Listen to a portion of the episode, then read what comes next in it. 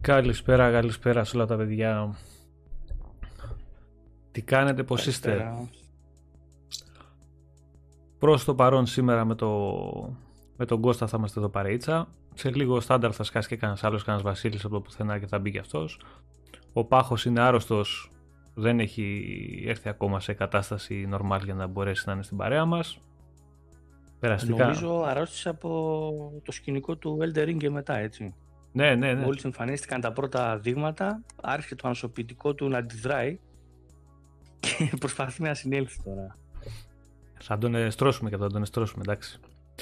Λοιπόν, να πούμε μια καλησπέρα σε όλα τα παιδιά που είναι ήδη εδώ στην παρέα μας, στο Χρήστο, στη Καλλιόπη, στο Χρυσοβαλάντι, στον CTS, στο Βαγγέλη, στον Τριανταφυλλίδη, τον Νίκο το Γαλανόπουλο, Γα, Γαλανακόπουλο, sorry, στο Γιάννη το Τσίπο, ναι. τον Αντρέα τον Αγγελό, το, τον Evans, τον Relax on Air, τον Σταύρο τον Τσαλτά, τον Τζόνι, τον Άσγκουλ, τον Σάικι Λί, τον Ιορδάνη, τον Γιώργο τον Ρίζο, τον Ντέξτερ Μόργαν, τον Τζιμ, το Φόμπο, τον Ανδρέα τον Μαριέτη, εντάξει, θα, θα χάσουμε και κάποιους. Να είστε καλά, παιδιά. Καλό απόγευμα να έχουμε. Αναστάσεις, Μανώλης, όλοι στα Όλοι, όλοι. Να είστε καλά. Καφεδάκι να έχετε φτιάξει. Να κάτσουμε εδώ τώρα παρέτσα να μιλήσουμε έτσι για ωραία πραγματάκια. Να ξεφύγουμε και λίγο από τις ιστορίες αυτές που γίνονται έξω. Λοιπόν, θα μιλήσουμε σήμερα για Series X. Θα πούμε έτσι τις εντυπώσεις μας. Θέλω και εσείς να γράψετε όσοι έχετε την κονσόλα στα χέρια σας και το Series X να γράψετε τις εντυπώσεις σας. Να μιλήσουμε για αυτά. Θα μιλήσουμε για τα παιχνίδια. Ε, θα μιλήσουμε για το πώς θα έχει πάει μέχρι τώρα, τι λένε οι πρώτες πληροφορίες, πώς έχει πάει σε πωλήσεις και γενικότερα ποιες είναι οι αντιδράσεις του κόσμου στο λανσάρισμα των κονσολών. Και γενικά εδώ παρήτσα θα βγει και από το chat εδώ θα, τα θέματα δικά σας, ό,τι θέλετε να ρωτήσετε, ό,τι απορία έχετε ρίχτε τη, να τα συζητήσουμε. Λοιπόν, πριν ξεκινήσουμε, μία ερώτηση που τσέκαρα πριν ε, και ρώτησε ο Νίκος ο Γαλανακόπουλος ρώτησε αν έχει, όποιος έχει αγοράσει το NBA 2K21 και το Xbox αν θα παίξει το Series X ε, ή θα πάρει αναβάθμιση για το Next Gen. Ε, Νίκο, παίζει όποιος δωρεάν αναβάθμιση θα πάρει μόνο όποιος είχε και τη, τη Mamba Edition. Διαφορετικά ε, πρέπει να αγοράσεις ξανά το παιχνίδι. Αν είσαι φίλος του, του μπάσκετ και γενικότερα του NBA, ε, εγώ θα σου έλεγα να το ξαναπάρεις. Αν έχεις καινούργια κονσόλα. Είναι τεράστια διαφορά. Αλλά θα μιλήσουμε πιο μετά γι' αυτό. Ε, σχεδόν το πατσάκι δεν μπορεί να το αγοράσει. Ε. Δεν υπάρχει αυτή η επιλογή ακόμα. Όχι, όχι, όχι. Είναι, δηλαδή, να έχεις αγοράσει βάλει... το παιχνίδι σκέτο και να αγοράσεις όχι. 10 ευρώ το πατσάκι δεν υπάρχει. Όχι, όχι. Έχουν βάλει τη Next Gen, Next Gen Edition μόνο. Και πάει εκεί. Γεια σου, Ρε Κώστα. Να σε καλά. Λοιπόν, πίσω παίζει Chicken Police, ένα adventure παιχνιδάκι το οποίο εμένα μου κάνει πάρα πολύ μεγάλη εντύπωση. Όποιος δεν το έχει δει και του αρέσουν αυτού του είδους τα παιχνίδια, καλό θα είναι να το τσεκάρει με ανακρίσεις, ιστορίες κτλ. Όλοι οι πρωταγωνιστές του παιχνιδιού είναι ζώα. Στην κυριολεξία είναι ζώα. Ε, ζώα, όχι. Άντε ζώο. Ναι, όχι έτσι. Ε, πάρα πολύ ωραίο, με τρομερούς διαλόγους, απίστευτο χιούμορ και καταπληκτικά voice-over. Εμένα μου έχει κάνει πραγματικά πάρα πολύ μεγάλη εντύπωση το παιχνιδάκι αυτό. Γι' αυτό και το έβαλα κιόλας από πίσω να παίζει σήμερα. Όποιος έχει όρεξη να κάτσει να διαβάσει λίγο διαλόγους, να δει τι παίζει, θα γουστάρει. Λοιπόν, πάμε να μιλήσουμε για Series X. Να δούμε λίγο τι γίνεται, τι προβλήματα έχουμε δει, τι μας αρέσει, τι δεν μας αρέσει μέχρι τώρα, τι μας έχει κάνει εντύπωση, τι δεν μας έχει κάνει εντύπωση και τα λοιπά. Λοιπόν, τώρα που ρωτάει και ο Άγγελος εδώ πέρα, από κολλήματα πώς πάει. Να ξεκινήσουμε από τα αρνητικά. Και να γράψετε κι εσείς ε, αν έχετε συναντήσει κάποια προβλήματα με την κονσόλα. Ε, γράψτε τα εδώ πέρα να τα δούμε και να τα συζητήσουμε. Λοιπόν, ε, εγώ παιδιά εκτός από το προηγούμενο live που θυμόσαστε ότι έκλεισε η κονσόλα ε, τα καλά του καθουμένου εκεί πέρα που τη δοκιμάζαμε δεν έχει κάνει κάτι άλλο. Ε, από shutdown δηλαδή δεν έχει ξανατύχει κάτι παρόμοιο. Η κονσόλα δουλεύει μια χαρά. Έχω πετύχει ορισμένα κολληματάκια σε παιχνίδι σε παιχνίδια βασικά τα οποία είναι ε, τελείως random μπορεί να σε πετάξει έξω να κλείσει το παιχνίδι και ξαναμπαίνεις. Ε, αυτά δεν μου κάνουν καθόλου εντύπωση γιατί υπήρχαν, γινόντουσαν και στο One και στο One X τα οποία μιλάμε ήταν αρκετά χρόνια το μηχάνημα και είχε δοκιμαστεί και το firmware και, και, και, και οπότε δεν μου κάνει καθόλου εντύπωση ε, να τύχει σε καινούριο παιχνίδι ή σε καινούργια κονσόλα γενικότερα. Ε, ένα πράγμα που παρατήρησα και δεν μου άρεσε, δεν μου άρεσε, ε, τέλος πάντων φαίνεται είναι λίγο πιο σημαντικό, είναι λίγο πιο σημαντικό. Είναι ότι και καλό θα είναι να το δοκιμάσετε όσοι έχετε ε, τη δυνατότητα. Όταν έβαζα να γράψω σε στικάκι από την μπροστινή τη θύρα της κονσόλας ε, μου σταμάταγε την εγγραφή πολύ γρήγορα και την ώρα που πέταγε το μήνυμα ότι αποσυνδέθηκε το USB stick ε, αποσυγχρονιζόταν και το controller στιγμιαία μόλις έβγαζε το στικάκι ε, συνδεόταν κανονικά δεν πρέπει να είναι hardware το πρόβλημα αυτό γιατί με το controller του, του One συνδεδεμένο δεν το έκανε. Προφανώς κάτι με το firmware έχει να κάνει θα το διορθώσουν και αυτό αλλά καλά θα είναι να το τσεκάρετε κι εσείς. Και επίσης παιδιά ε, καλό θα είναι να δοκιμάσετε τα πάντα στην κονσόλα. Δηλαδή τώρα που θα την έχετε και στην κατοχή σας δοκιμάστε τα πάντα. Θύρες μπρος πίσω USB τα πάντα ώστε να μην βρεθούμε προεκπλήξεως σε περίπτωση που έχει λήξει καμιά εγγύηση. Μην πάτε να δοκιμάσετε σε δύο χρόνια, ξέρω εγώ, καμιά θύρα πίσω αν βάλετε δίσκο και δεν παίζει. Ε, καλός και ότι σου έκανε λίγο μεγαλύτερη την εγγύηση με το, με το ναι, Register. Ναι, Επίσης, παιδιά, με το, το Register, αν έχετε περάσει στο site της Microsoft την κονσόλα, με το που την κάνετε Register, η εγγύηση πάει για 27 12 το 2022, δηλαδή είναι παραπάνω από δύο χρόνια. Οπότε καλό θα είναι να πάτε και όλοι να την περάσετε και στο site της ε, Microsoft. Είναι τίποτα, η διαδικασία είναι πάρα πολύ απλή, δεν χρειάζεται ούτε θα παιδευτείτε ούτε θα δυσκολευτείτε, είναι πάρα πολύ εύκολο. Μια γρήγορη απάντηση στον Nick the Greek να δώσουμε που ρωτάει αν μπορεί να πάρει κάρτα Game Pass από καταστήματα.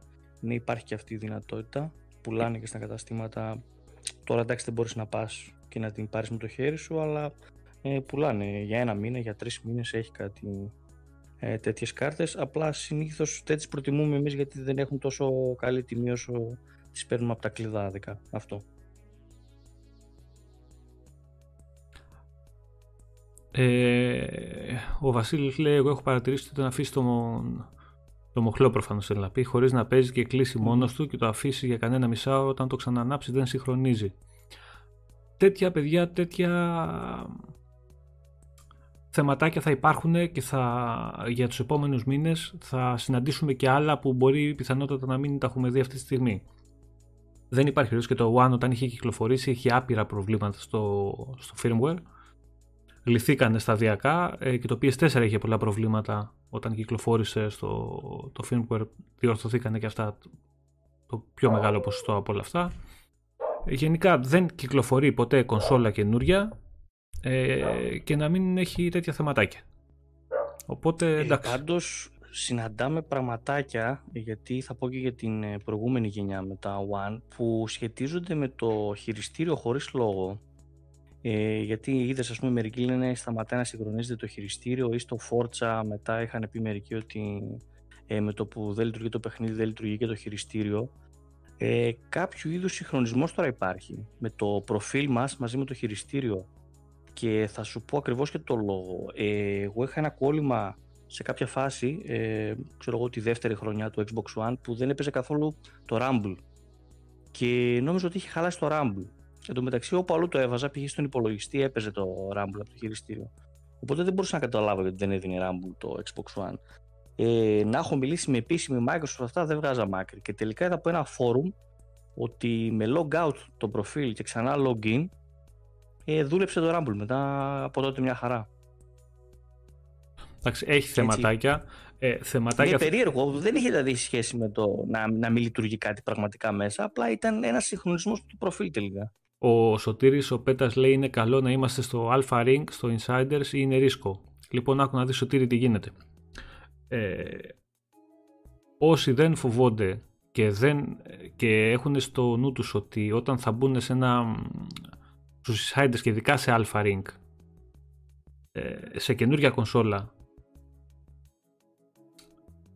είναι συμβασμένοι με το γεγονός ότι θα έχουν θεματάκια περισσότερα από ό,τι θα έχουν οι υπόλοιποι χρήστες. Ε, καλό θα είναι να μπουν αν θέλουν να βοηθήσουν σε λύση του προβλήματος ή να βοηθήσουν γενικότερα στην εξέλιξη του, του software, καλό θα είναι να μπουν. Αλλά από εκεί και πέρα πιθανότατα θα έχουν και περισσότερα προβλήματα. Ο Ντίνος τώρα π.χ. δεν είναι εδώ, ο Ντίνος ο Τέρψης, ο οποίος εχθές έπαιζε, είχε βάλει την κονσόλα σε Alpha Skip Ahead ε, Ring. Ε, καθε δύο ώρες στο Call of Duty του έκανε restart η κονσόλα. Ε, φοβήθηκε το παιδί, είχε θεματάκια και όπα κάνει restart η κονσόλα και έχω θέμα και έχει πρόβλημα η κονσόλα. Του είπα εγώ αν είναι σε Ring.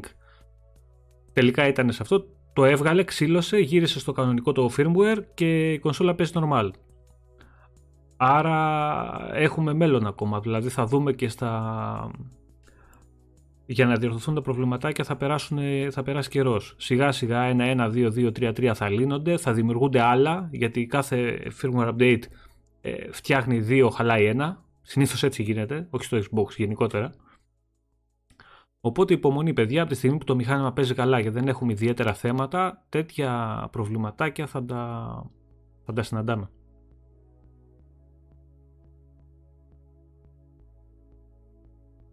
Γράφτε και εσείς εδώ στο chat λίγο τι αν έχετε κανένα ιδιαίτερο θέμα.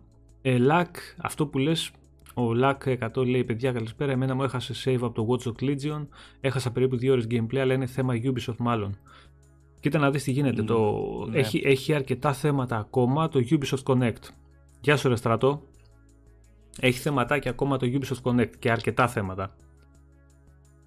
Εγώ στο, στο Valhalla παιδιά είμαι γύρω στις ε, γιατί το έπαιζα πριν κυκλοφορήσει το παιχνίδι. Είμαι γύρω στις 70 κάτι ώρες.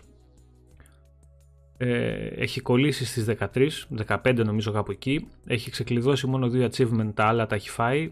Ε, δεν συγχρονίζει πλέον ε, ούτε τις ώρες, ούτε τα achievement. Ε, πάλι καλά save δεν έχω χάσει. Ε, αλλά πιθανότατα σε μένα η περίπτωση αυτή να έχει να κάνει επειδή έπαιζα το παιχνίδι πριν την κυκλοφορία του. Τώρα δεν ξέρουμε τι γίνεται. Έχουν πει και άλλα άτομα και άλλα παιδιά ότι έχουν συναντήσει θέματα γενικότερα με το Connect. Θα στρώσει και αυτό. Είναι καινούργια και αυτή τώρα η υπηρεσία μετά το, την ένωση που έγινε εκεί πέρα στα, στα της Ubisoft. Εντάξει, ας πάρουν τον χρόνο και αυτοί να το φτιάξουν. Είναι, είναι τίμιο αυτό που έχουν κάνει. Το ότι σου επιτρέπουν ναι, είναι να. Πάρα πολύ, ιδέα, πάρα πολύ ωραία ιδέα έτσι. Να μπορείς να αλλάζεις παιχνίδι, να πηγαίνεις από τη μία κονσόλα στην άλλη, να παίρνεις ατόφιο το save σου και να συνεχίζεις από εκεί που ήσουν, παιδιά, είναι συσσαγωγικά, ας πούμε, επαναστατικό είναι. Αυτό, αυτό επειδή δεν το ξέρουν πολλά παιδιά τι γίνεται, να σας πούμε ότι στο Ubisoft Connect, αν παίζεις π.χ. το Valhalla στο PlayStation 4 ή στο, PS4, ή στο PS5, sorry, και, και δεν σου αρέσει ή σου κάνει κολλήματα ή αποφάσεις ότι ξέρεις τι, έχει καλύτερη έκδοση στο Xbox, θέλω να πάω να το παίξω στο Xbox. Ε, αν αγοράσεις το παιχνίδι στο Xbox και συνδεθείς με το που συνδεθείς στο Ubisoft ε, Connect, θα σου βρει το save από την άλλη κονσόλα, θα στο κατεβάσεις και θα συνεχίσεις να παίζεις από εκεί. Ε, σε τέτοιες υπηρεσίες που βγάζουμε το καπέλο, cross progression, ε, εγώ έχω μεγάλη υπομονή να τη φτιάξουν και δεν πρόκειται ούτε να τους κράξω, ούτε να τους βρίσω, ούτε τίποτα. Α το φτιάξουν, είναι δύσκολο, αλλά αξίζει υπομονή γιατί είναι κάτι που το νομίζω όλοι το θέλαμε για πάρα πολύ καιρό. Ναι, θα κάνει καλή δουλειά. Εντάξει, βέβαια δεν μεταφέρει και τα achievements. Μην νομίζεις κανείς ότι θα πάει π.χ. από PlayStation σε Xbox και θα του ξεκλειδώσει και τα achievements μαζί με, τα... Στέφανε, με το save. Ο Στέφαν λέει: Παιδιά, να δίνεις 500 ευρώ με τέτοια προβλήματα που λέτε, δεν μπορώ... όταν αγοράζεις ένα PC ε, το οποίο έχει το λειτουργικό του και αυτό μέσα και δίνεις 2 και 3 χιλιάρικα, μπορεί να σου πετάξει 70 ε, blue screen και άλλα 100 διαφορετικά προβλήματα για οποιοδήποτε λόγο. Το ίδιο είναι και η κονσόλα, λειτουργικό έχει μέσα. Θα τα βρούνε, θα τα φτιάξουν, δεν είναι θέματα σοβαρά. Θέματα σοβαρά, αν ήταν θέματα hardware, θα τους κράζαμε όλοι μαζί γιατί θα ήταν απαράδεκτα. Που και αυτό πάλι έχεις ένα μικρό ποσοστό από το εργοστάσιο για, για προβληματικά μηχανήματα. Εντάξει. Αλλά το θέμα είναι ότι είναι software. Software ότι είναι λύνεται, δεν μας νοιάζει, δεν θα σκάσουμε κιόλας. Και μιλάμε τώρα, παιδιά, για, για, για μεμονωμένες περιπτώσεις. Δηλαδή, δεν είναι πράγματα που είναι και προβλήματα που είναι γενικευμένα. Δεν τα έχουν όλοι.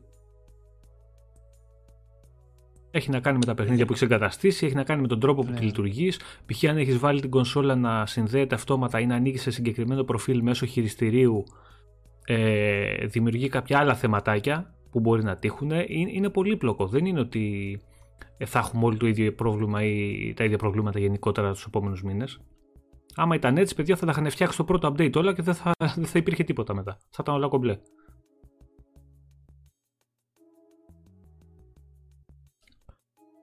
Λοιπόν. Εντάξει, το ποσοστό τώρα που μιλάμε προβλήματα είναι πολύ μικρό έτσι. Και για PlayStation και για Xbox δεν έχουν δώσει επίσημο νούμερο.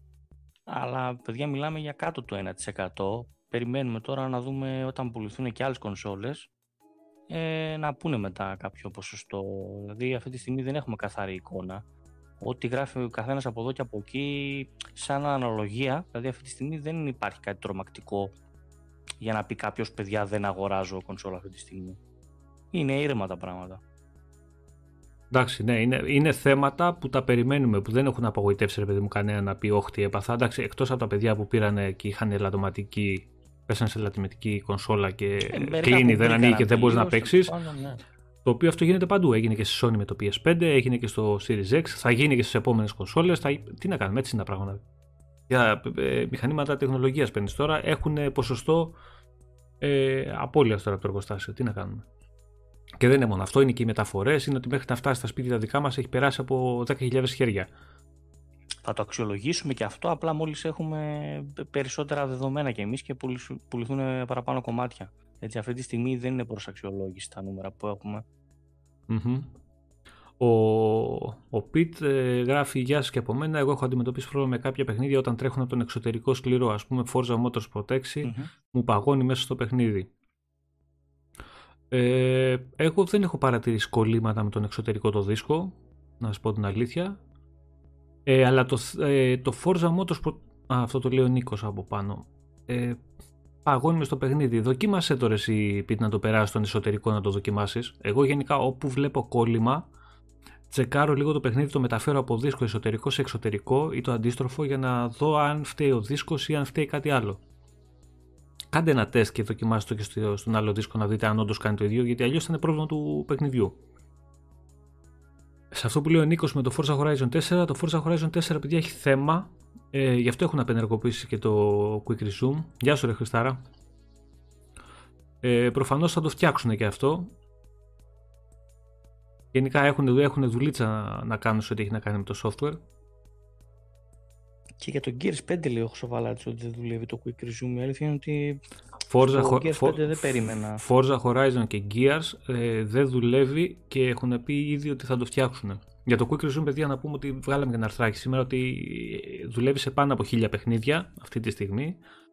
Σε πάρα πολλά παιχνίδια το που είναι ενσωματωμένη η δυνατότητα αυτή έχει απενεργοποιηθεί μέχρι να το σετάρουν και να δουλεύει σωστά όπως πρέπει να δουλεύει. Και η Microsoft είπε ότι θα προσ- το προσθέσει εννοείται και σε άλλα παιχνίδια και σε άλλους τίτλους και καινούριους και που θα κυκλοφορούσαν δηλαδή στο μέλλον και παλαιότερους. Και να ξαναπούμε πάλι ότι σε κάποια παιχνίδια όπως είναι Destiny, Sea of Thieves με online δεν θα μπει ποτέ. Έτσι. Ναι. Εντάξει, το α, καταλαβαίνουμε αυτό. Στα παιχνίδια που είναι η φύση τους τέτοια ε, δεν έχει κόστα και νόημα να, να γίνει αυτό να μπει γιατί ας πούμε στο Destiny ε, αν είναι να σου ανοίγει το παιχνίδι και να σε πετάει στο μενού για να κάνεις login ε, Ναι, δεν έχει νόημα. κερδίζεις- Εδώ το κερδί- χειριστήριο αφήνεις για ένα λεπτό και σου λέει η αδράνεια του παίχτη σε κάνει log out από μόνο. ναι, ναι, ναι. Μα, Όχι να το μα αφήσεις κερδίζεις, ναι, αλλιώς. κερδίζεις 15 δευτερόλεπτα που κάνει πλέον να μπει στο μενού. Ε, δεν έχει και νόημα. Ή ας πούμε στο Warframe, ε, το ίδιο. Γεια σου ρε Γιάννη. Ε, σε αυτά Εκεί τα πέρα, παιχνίδια ναι, δεν το έχει περιβάλλον νόημα. είναι ενιαίο γενικότερα. Είναι καμία σχέση. Δηλαδή πρέπει να καταλάβει και ο κόσμος ότι αυτά τα παι- παιχνίδια ε, ουσιαστικά τα παίζεις μαζί με άλλους, ακόμα και όταν είσαι μόνος σου εκείνη τη στιγμή. Ναι, παιδιά, δεν είναι το, το Quick Resume στα παιχνίδια τουλάχιστον που ξέρεις ότι δουλεύει. Είναι τρομερό future. Τρομερό, τρομερό. Πας, το βάζεις.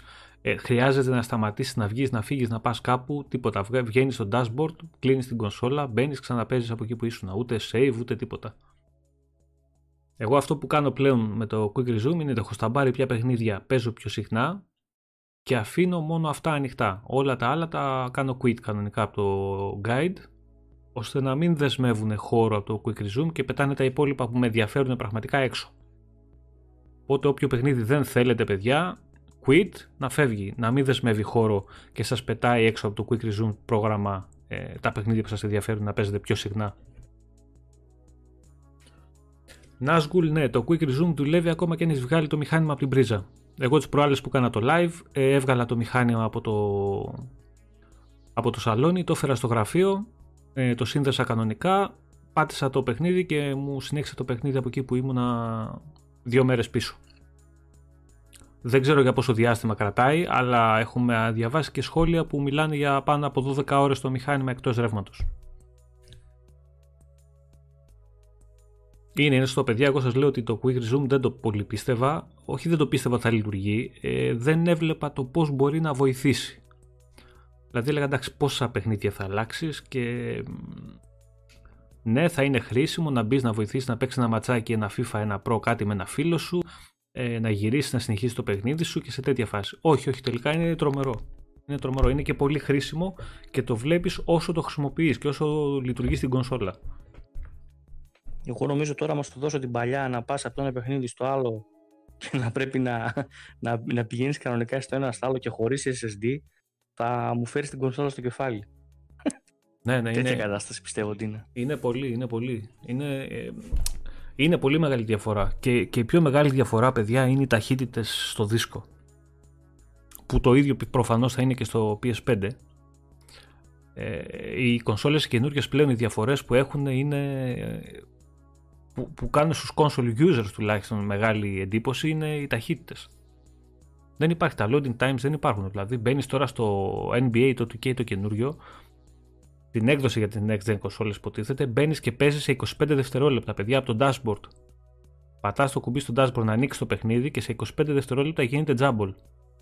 Μιλάμε για απίστευτα Όσο πράγματα. Όσο συνηθίζεις ε, σε καλύτερα loading, τόσο πολύ είναι που δεν θα μπορείς να ξαναπάς πίσω. Έτσι. Λοιπόν, και α... εδώ καταλαβαίνουμε και τους PC gamer που πραγματικά δεν μπορούσαν με τίποτα π.χ. να μπουν στο χώρο της κονσόλας τόσο καιρό. Εγώ. Το πραγματικά δηλαδή. Μπορεί ε... να θέλανε και να μην μπορούσαν.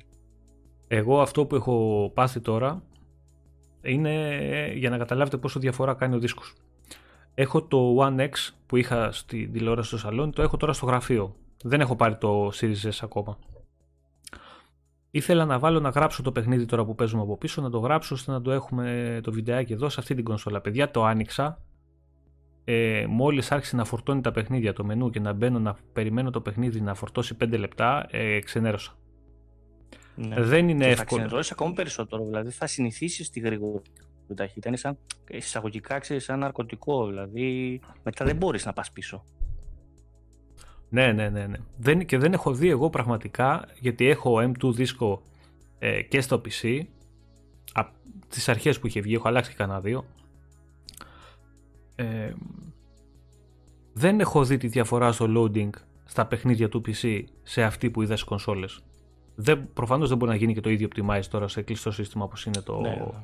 οι κονσόλες αλλά ε, έχει πολύ μεγάλο ενδιαφέρον να δω κάπου ένα συγκριτικό, γιατί δεν έχω δει μέχρι τώρα, ένα συγκριτικό στα loading times ε, στα παιχνίδια του PC ε, με τις νέες κονσόλες. Ε, έχει, έχει πολύ μεγάλο ενδιαφέρον να δούμε ε, πώς παίζουν αυτά. Δεν έχω βρει πουθενά να δω.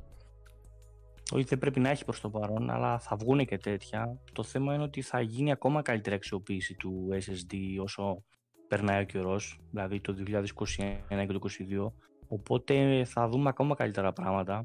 Θα συνηθίσουμε σε ακόμα καλύτερες ταχύτητες και θεωρώ ότι ήταν πραγματικά καιρός ε, να μπούμε στη νέα γενιά και ο κόσμος πραγματικά δηλαδή, να το χαρεί αυτό το πράγμα. Δηλαδή να παίζει, να μην περιμένει. Ο, ο σκοπός είναι να παίζεις. Αυτό. Mm-hmm. Ο Τζόνι το έχεις δοκιμάσει αυτό; Ο Τζόνι λέει λύνεται και το πρόβλημα των saves στα Dark Souls με το Quick Resume. Το κλείνεις ό,τι ώρα θέλεις χωρίς να σε νοιάζει έχει δοκιμάσει κανείς; Δεν έχω δοκιμάσει τα Dark Souls αν ε, παίζει το Quick Resume. Είναι μεγάλο είναι αυτό. Ναι, πολύ. Σε αυτού του είδους τα παιχνίδια. ναι. Να το παρατάς εκεί όπως είναι και να φεύγεις. Κοίταξε, έχουν μερικά offline και online mode. Στο online mode υπάρχει περίπτωση να μην γίνεται. Θα, θα το δούμε αυτό. Θα ρωτήσουμε κι άλλους να δούμε πώς έχει στα forum που θέλει κάτι να βρούμε. Είναι έχει, σωστό πάντως, ενδιαφέρον. έχει, έχει, πάρα πολλά, έχει πάρα πολλά πράγματα να δούμε και να δοκιμάσουμε στο μέλλον, παιδιά. Έχουμε να μιλήσουμε και να γράψουμε πολλά για τις νέες κονσόλες και για τα παιχνίδια. Ε, ο Στέφανος Online λέει... mode πάντως. Χα! Μπορεί να Να μπει τους, κανείς και να να σας τους, φάξεις, να. έτσι. Καλώς τον. Να, να το... Ναι, Μην μωρέ. πει κάποιος κάτι για Souls. Άκουσα Dark Souls. Σηκώθηκα από το κρεβάτι. Απευθείας έπιασα τα ακουστικά και λέω για κάτσε μισό λεπτό τώρα γιατί εδώ. Είπαμε, ρε, είπαμε και για online mode και για offline. δηλαδή. Ζεις. Γιατί λέω- Μισό, συγγνώμη. Άμα δεν μας πεθάνεις, έλα να τα πούμε. Λοιπόν, ε, Χρυσοβαλάντη, αυτό που λες σχετικά με την κονσόλα είναι όντως αθόρυβη. Ε, πιο, όντως πιο πολύ ακούγεται το εξωτερικός σκληρός όταν έχεις την κονσόλα πάνω παρά η- ο ανεμιστήρας. Μας αρρώστησε το παιδί, τι να τον κάνουμε. Ε, Ανδρέα, το S ε, δεν έχει έρθει ακόμα στα χέρια μας. Ε, όσοι το έχουν λένε πολύ καλά λόγια μέχρι τώρα. Σίγουρα θα έρθει κάποια στιγμή και στα χέρια μας και στο S, γιατί πρέπει να δοκιμάσουμε και εκεί παιχνίδια. Ε, πρέπει να έχουμε άποψη και γι' αυτό, γιατί είναι πάρα πολύς ο κόσμος και θα είναι ακόμα περισσότερο στο μέλλον που θα ενδιαφερθεί για, το, για τη μικρότερη κονσόλα και πρέπει να ξέρει πώς πηγαίνει και στα παιχνίδια, πρέπει και αυτός να ενημερωθεί.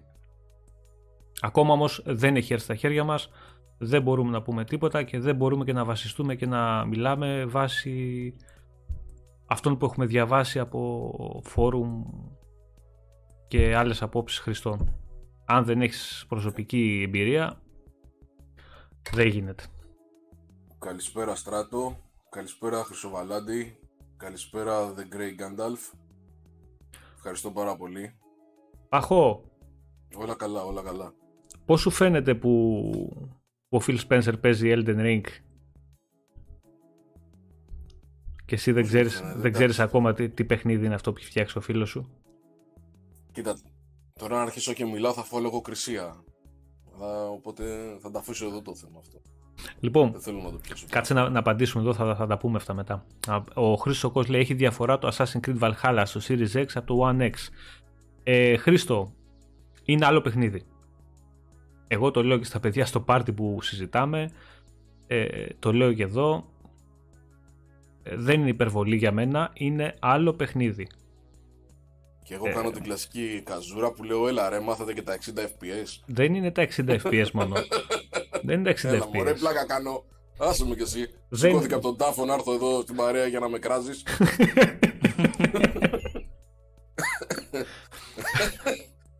Στο Λοιπόν. μεταξύ ακούω, ακούω Dark Souls και βγαίνει από μέσα μου μάμωρα ο παντοτινός μεταμορφώστε αυτό το σάπιο κορμί ας πούμε και έτσι. ρε παιδί μου. Αρχαία πνεύματα. Ναι, του- ναι, σε, τέ- σε τέτοια φάση ας πούμε. Όχι, μιλάνε για Dark Souls, θα γίνει τώρα χαμός ας πούμε και έτσι. Ο, ο Μέχρι να Κώστας, σηκωθώ να πιάσω τα, τα ακουστικά το, είχαν, το είχαμε σταματήσει την κουβέντα. Ο Αλλά Κώστα- θα επανέλθουμε μετά. Έτσι, ο Κώστας εδώ λέει απίστευτο value for money το Series S, Hellblade, Ori, Forza 4 παίζουν λέει, like a charm, λέει αθόρυβο.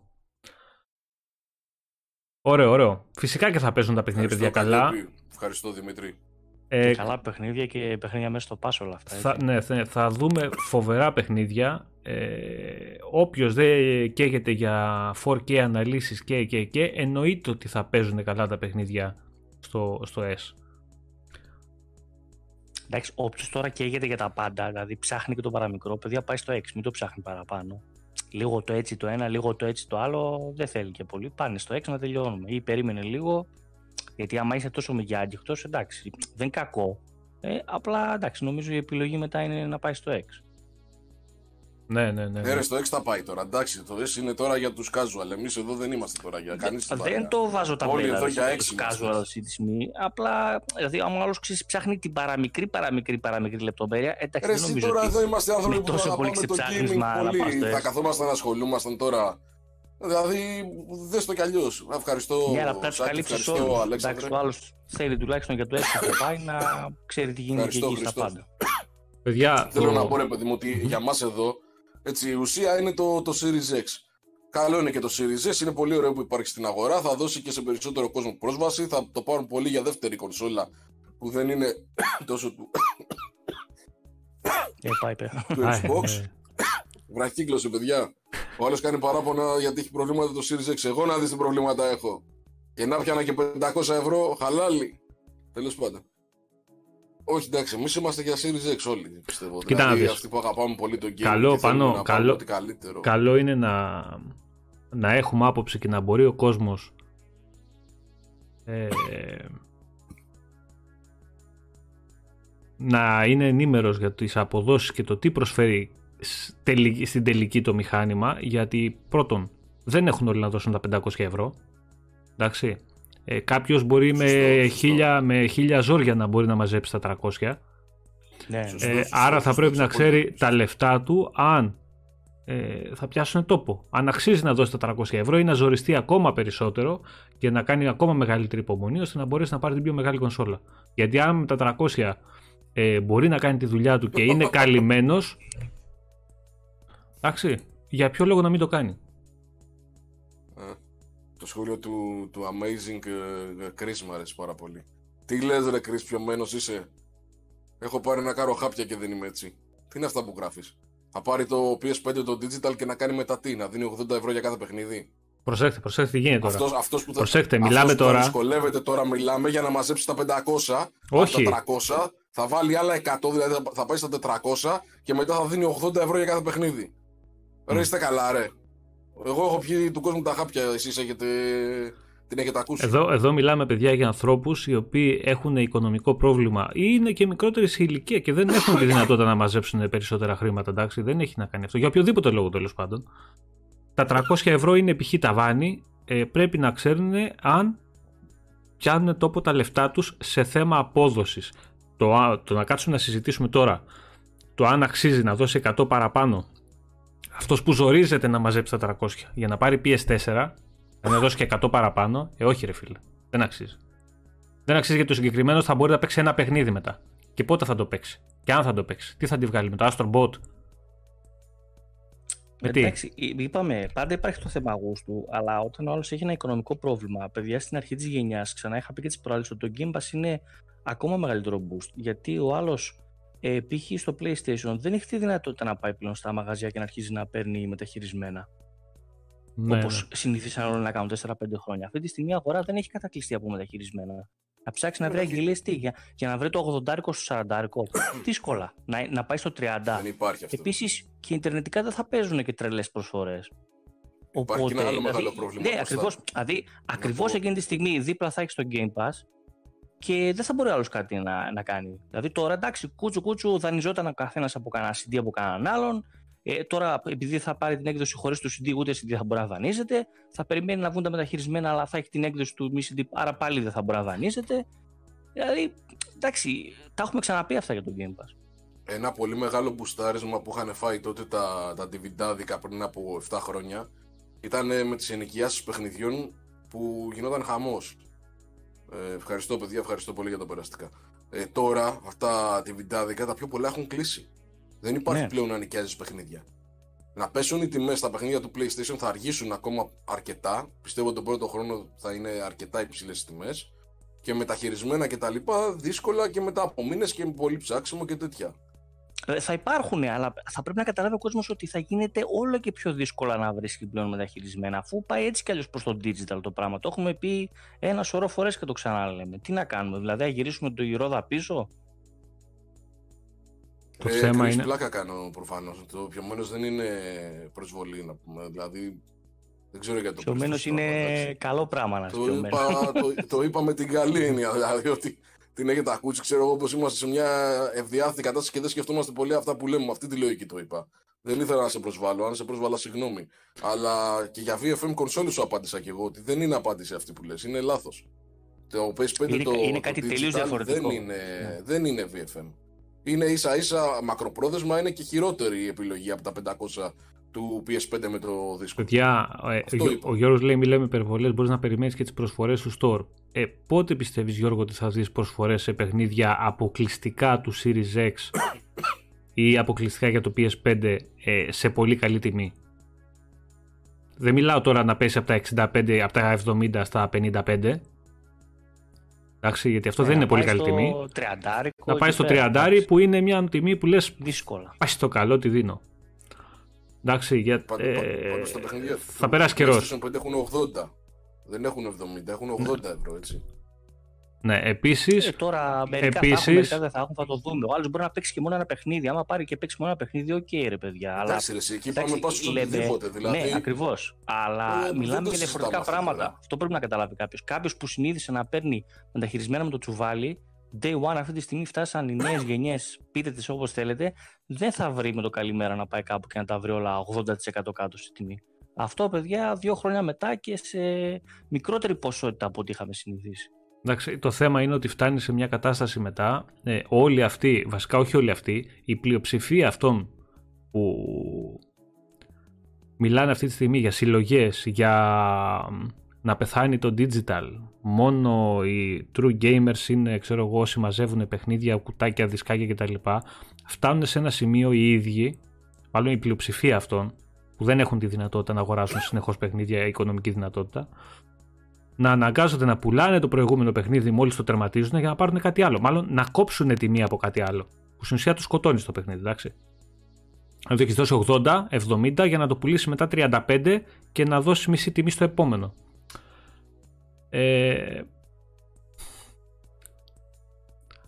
θα βρεις επιλογές, εντάξει, θα υπάρχουν επιλογές. Αλλά το θέμα και όλα αυτά που συζητάμε, παιδιά, έχουν να κάνουν βασικά με το πόσο παίζει ο καθένας μας αυτό που σα πριν, αν κάποιος πάρει ένα-δύο παιχνίδια και βγάλει όλη τη χρονιά, ας πούμε, με ένα ποδοσφαιράκι, με ένα μπάσκετ ή με ένα, με ένα racing, ε, δεν τον αφορούν αυτά που λέμε εμείς. Είναι οκ, είναι καλυμμένος. Και άλλος αν παίζει μόνο wrestling παιχνίδια, ρε παιδάκι, μόνο παιχνίδια με παλαιστές. Εντάξει, τι τσάμπα καθόμαστε και τα λέμε όλα τα Έτσι, ναι, ο ναι, καθένας ναι. είναι και ναι, περίεργος. Απλά εδώ μιλάμε το τι κερδίζει ο καθένας και με το τι δίνει. Το, όταν μιλάμε για value for money, αυτό που είπε ο Chris πριν, Μιλάμε ότι ε, και κάποιος απάντησε νομίζω από κάτω ότι με 3, 309 ευρώ που κάνει αυτή τη στιγμή ε, με 370 ευρώ θα σου πω εγώ να βάλεις ένα χρόνο αυτή τη στιγμή μπορείς να βάλεις ένα χρόνο Game Pass Ultimate και ένα χρόνο όσο θα λιγότερο από ό,τι θα έδινες για ένα παιχνίδι πόσα παιχνίδια θα παίξει μέσα στο χρόνο; Παίζει για απλά καμιά πενιντάρα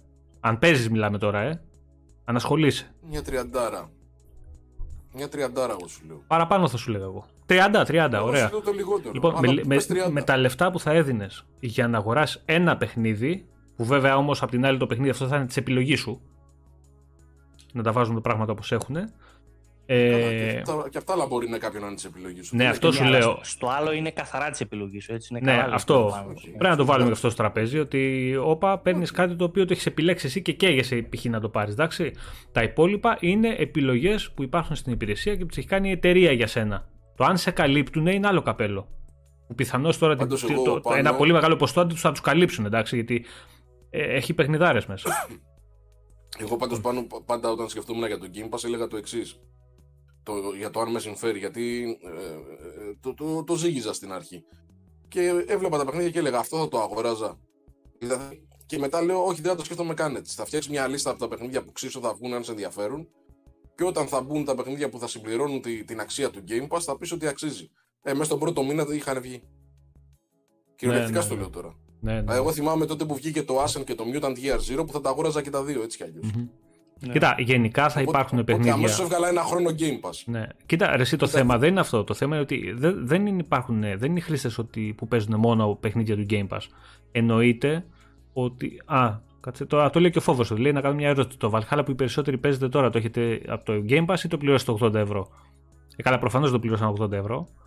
Αλλά δεν το έχει το Game Pass και είναι αυτό που έλεγα τώρα. Ότι σίγουρα θα υπάρχουν και άτομα που θέλουν να παίξουν day one το παιχνίδι που γουστάρουν και θα πάνε να το πληρώσουν. Αυτό δεν σημαίνει όμως ότι το Game Pass δεν θα τους γλιτώσει χρήματα. γιατί άμα. Το, το αγόρασα. Δεν... Ναι, γιατί άμα μέσα. δεν... Άμα. Όχι ρε Τζανκ, τι, τι χάλια τρέχει το Valhalla. Μπόμπα πάει στο έξω.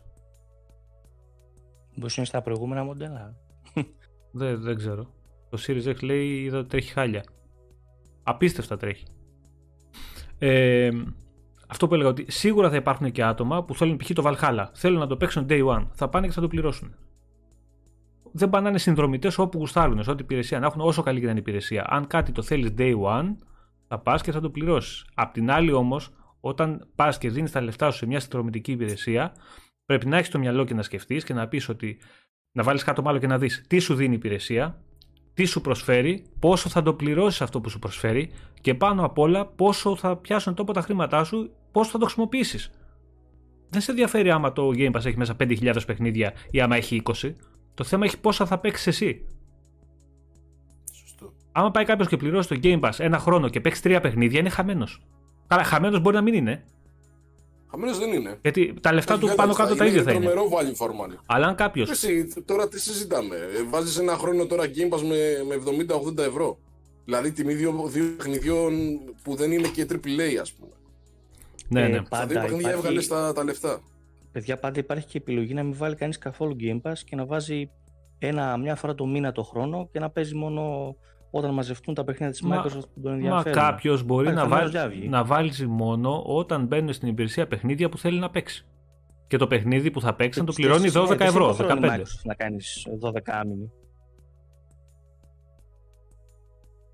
Ο, Α, ο Τζανκ Παρόλο Μάκη που λέει. είναι πολύ για δεύτερες παρτίδες, άμα γνωρίζουμε κάτι. Τώρα θα το δούμε. Ο Τζανκ Μάκη λέει θα το screen, Ναι. το screen tearing λέει. Ε, είναι π- πολύ λίγο. Δηλαδή, εγώ το έχω παρατηρήσει μόνο σε κάποια cinematics και ορισμένες πολύ λίγες φορές ε, δεν σε ενοχλεί. Δεν- δηλαδή, δεν είναι αυτό το πράγμα το χάλι που υπήρχε στο Dirt, το οποίο σε τύφλωνε, παιδιά, ήταν απίστευτο.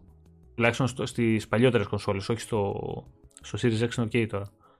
Δεν είναι Ναι, υπερβολικό. ανυπόφορο, έτσι. Ναι, α, δεν υπα... Ανυπόφορο. ήταν, ήταν να τους κάνεις μήνυση πληρώστε μου τον οφθαλμίατρο. Δεν υπήρχε αυτό.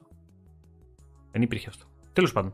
Ε, δεν έχω παρατηρήσει εγώ μεγάλο πρόβλημα και τα παιδιά τα άλλα που το παίζουν Series X στο Valhalla ας πούνε και αυτή τη γνώμη τους.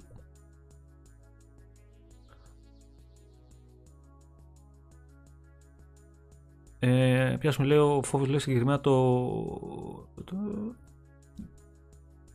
Πώς, Τώρα έχω ποιος πάρει μπορεί να χαμπάρι είναι τον σίγουρος Πάνο. Ποιος μπορεί να Sorry, λέει τον Πάχο, ξέρεις τι θα γίνεται; Sorry λίγο, κάθε φορά Ναι. που δεν θα βγαίνει θα λένε κάτι για τα Souls και, και θα μπαίνει, Ναι, και για να θα μπαίνει μπαίνει. μενόμενος μέσα. να δώσει απάντηση. Ε, ναι, ναι.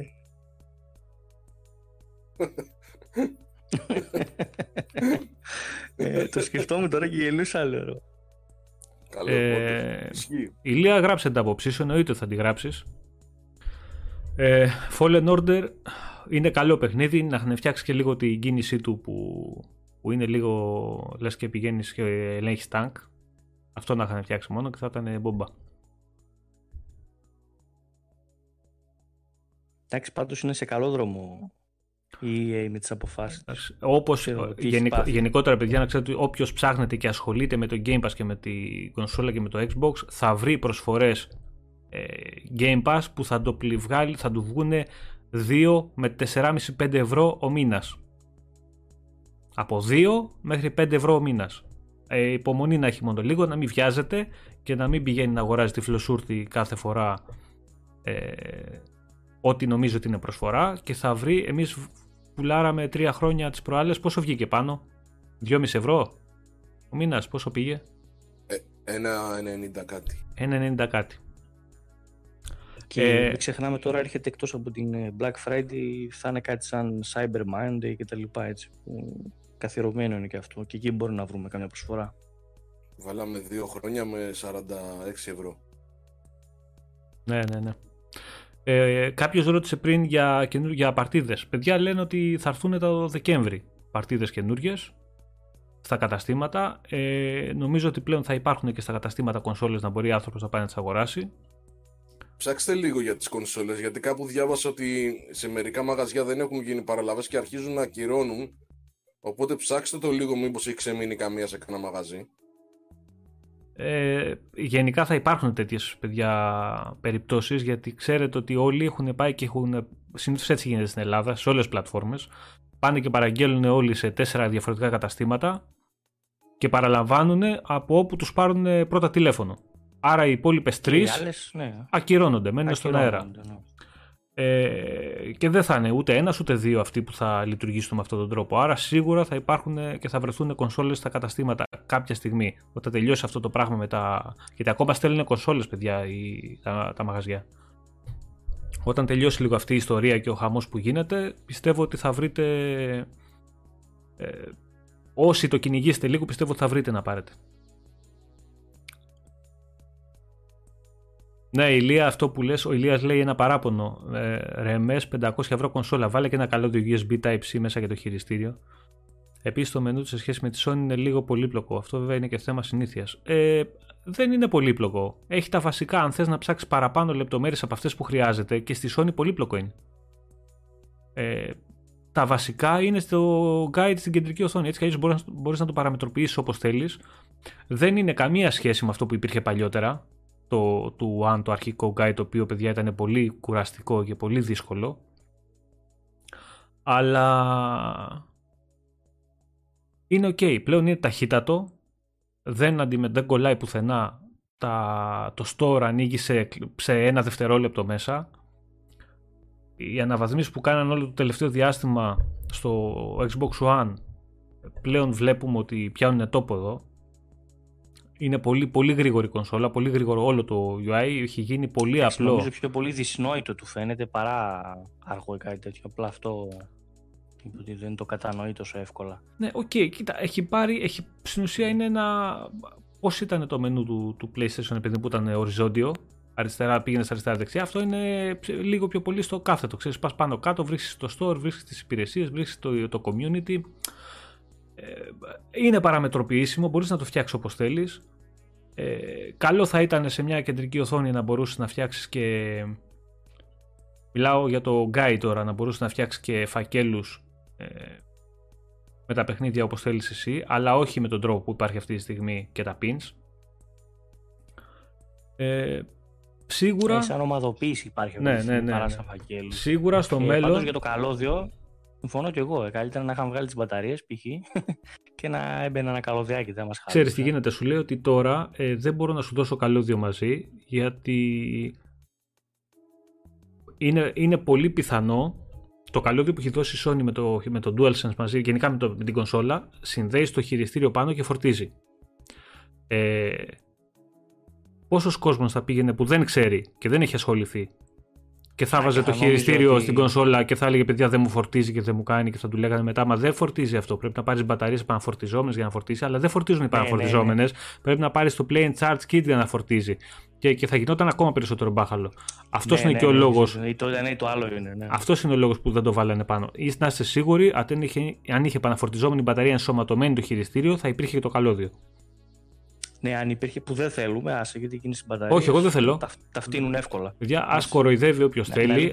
Α μας λένε οπισθοδρομικούς που βάζουμε μπαταρίες. Εγώ την επαναφορτιζόμενη ή το play and charge το kit δεν τις αλλάζω με τίποτα. Με τίποτα. Έχει, μας βγάζει το χειριστήριο μια εβδομάδα χωρίς να μπει σε φόρτιση. Άμα εσείς θέλετε να το φορτίζετε κάθε 2-3 ώρες, φορτίστε το ή να φτάνετε σε σημείο κάποιου που παίζετε ακόμα περισσότερο να, στα, να χάνει την έννοια το wireless πλέον και να είστε με ένα καλώδιο συνδεδεμένο όλη την ώρα, Οκ, okay, δικαίωμά σας. Εγώ δεν το θέλω. Περνά τα χρόνια, ξέρεις τι γίνεται, περνά τα χρόνια, δουλεύουν όλα τα κουμπιά και λες τι ωραία που δουλεύουν όλα τα και τελικά δεν δουλεύει η μπαταρία. Ναι. Και ε, εντάξει. Ηλία, αυτό που λες λέει δύο γενιές τώρα μόνο Sony είχα, σίγουρα είναι θέμα συνήθειας. Φανταστείτε τι έπαθα εγώ Sony Boy λέει με το Game Pass. Ε, όποιος παίζει πολύ, όποιος παίζει πολύ ηλία δεν μπορεί να, να κάνει να φύγει από το Game Pass μετά. Δηλαδή όποιος παίξει και δει τα πλεονεκτήματα που έχει αυτή η υπηρεσία και το πόσο συνολικά του κοστίζει και το τι του προσφέρει, ε, δεν υπάρχει επιστροφή μετά. Επιστροφή υπάρχει για αυτούς οι οποίοι δεν παίζουν πολλά και τα χρήματά τους δεν πιάνουν τόπο. Δηλαδή θα μπουν, θα βρουν ένα παιχνίδι, θα πει Α, δεν μου αρέσουν αυτά που έχει α, μόνο δύο τίτλους βλέπω εγώ και και και και. Όχι, για αυτούς δεν θα κάνει. Για την πλειοψηφία μας των χρηστών. εντάξει, οκ, okay, καλά κάνει και Εννοείται, καλά. Δεν το λέμε, δεν το λέμε για. αυξήσει το εύρος. Ναι, ρε, δεν το λέμε αρνητικά αυτό. Αλλά αν κάποιος λειτουργεί και σκέφτεται έτσι και παίζει με αυτόν τον τρόπο, ε, πολύ πιθανόν. Έλα ρε Γιώργα, ρε. Να σε καλά, ρε φίλε. Να σε καλά ε, αν κάποιος λειτουργεί με αυτόν τον τρόπο, εννοείται ότι δεν είναι κακό, αλλά δεν θα του κάνει και υπηρεσία. Δηλαδή, αυτό έλεγα πριν, ότι όταν πας και πληρώνεις μια συνδρομή, πρέπει να δεις ε, τις ανάγκες σου και το τι σου προσφέρει η συνδρομή. Αν σε καλύπτει, ε, οκ, okay, δίνεις τα χρήματά σου. Αν δεν σε καλύπτει, δεν πληρώνεις. Για ποιο λόγο; Δεν πάνε Microsoft, δεν πάνε Game Pass. Δεν πάνε. Μην βάζεις όλους τους μήνες. Ναι, ναι. Ε, καλά, για μένα, καλό θα είναι κάποιος να μην πληρώσει χρόνο, αν και συμφέρει. Καλό θα είναι να βάλει ένα μήνα, έστω που είναι η προσφορά. Και ας κάψει και το 1 ευρώ. Ε, αν δεν είναι φανατικός, ξέρω εγώ, και, και δεν βλέπεις το μέλλον ότι θα συνεχίσεις και θα πληρώνεις συνδρομές κτλ. Βάλε ένα μήνα και παίξε. Δες τα παιχνίδια που σου προσφέρει ε, και δες αν σου κάνει ή όχι. Αν σου κάνει, θα βρεις μετά τρόπο να βάλεις περισσότερους μήνες οικονομικά. Αλλά καλό είναι να δοκιμάζετε, παιδιά, οτιδήποτε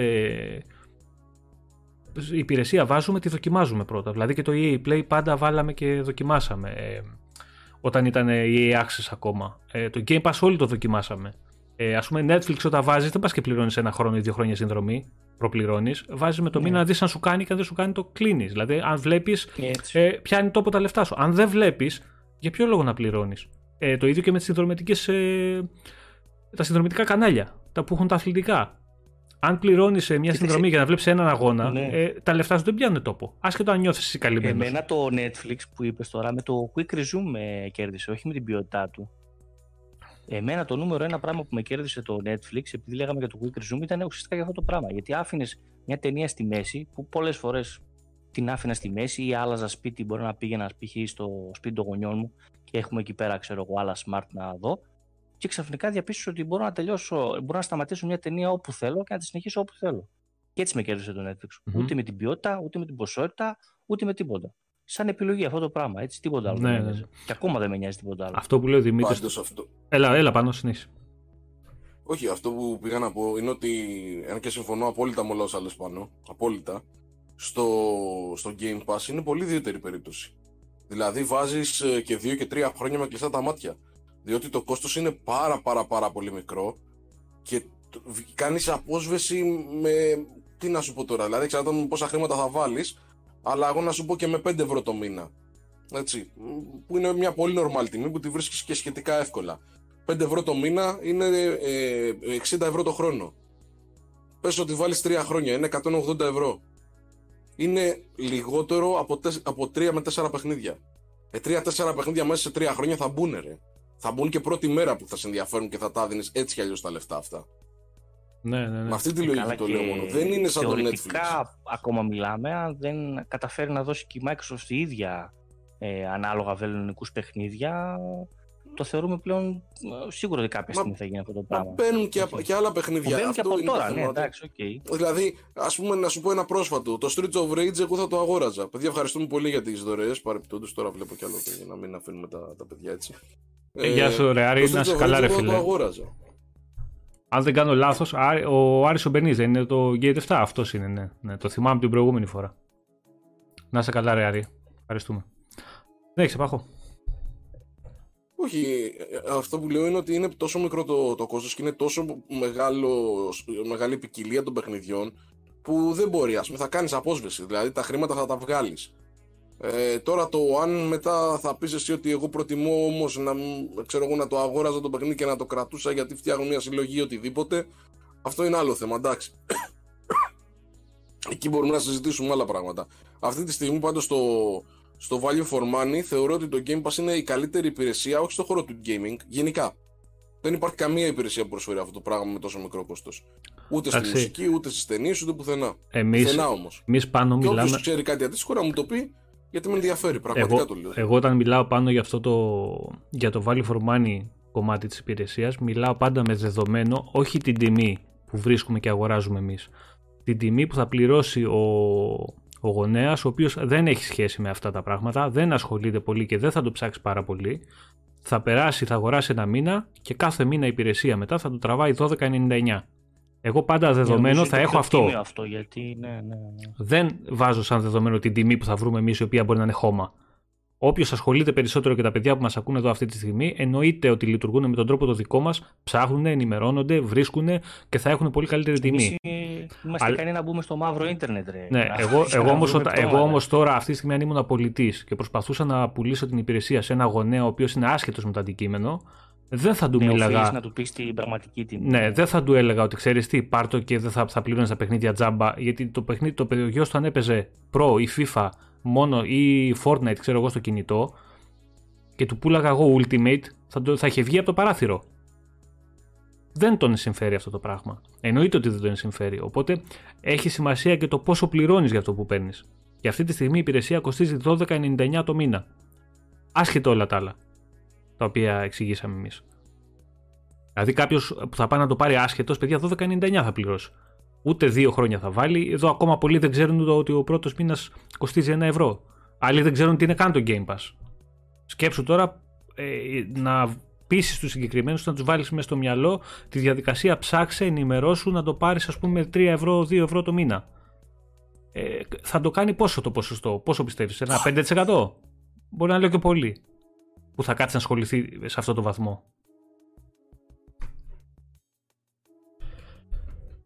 Αχ, εννοείται Τζάνκ ότι το όρι είναι AAA. Και για μένα ισχύει αυτό, ναι.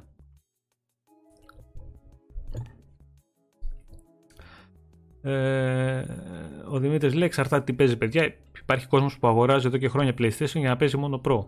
Και θα συνεχίσει να το κάνει.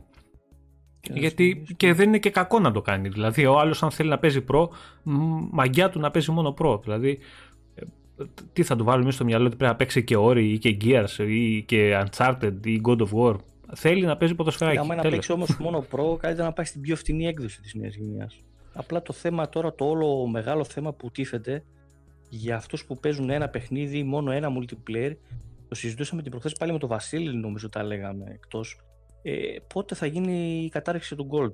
Και όχι το Gold σαν Gold, τι θα δίνει, τι δεν θα δίνει, για το online του κομμάτι του, ας πούμε, για το πώς θα μπορεί να μιλάει ο κόσμος α, με συνδρομή, χωρίς συνδρομή και να μπορεί να παίζει multiplayer.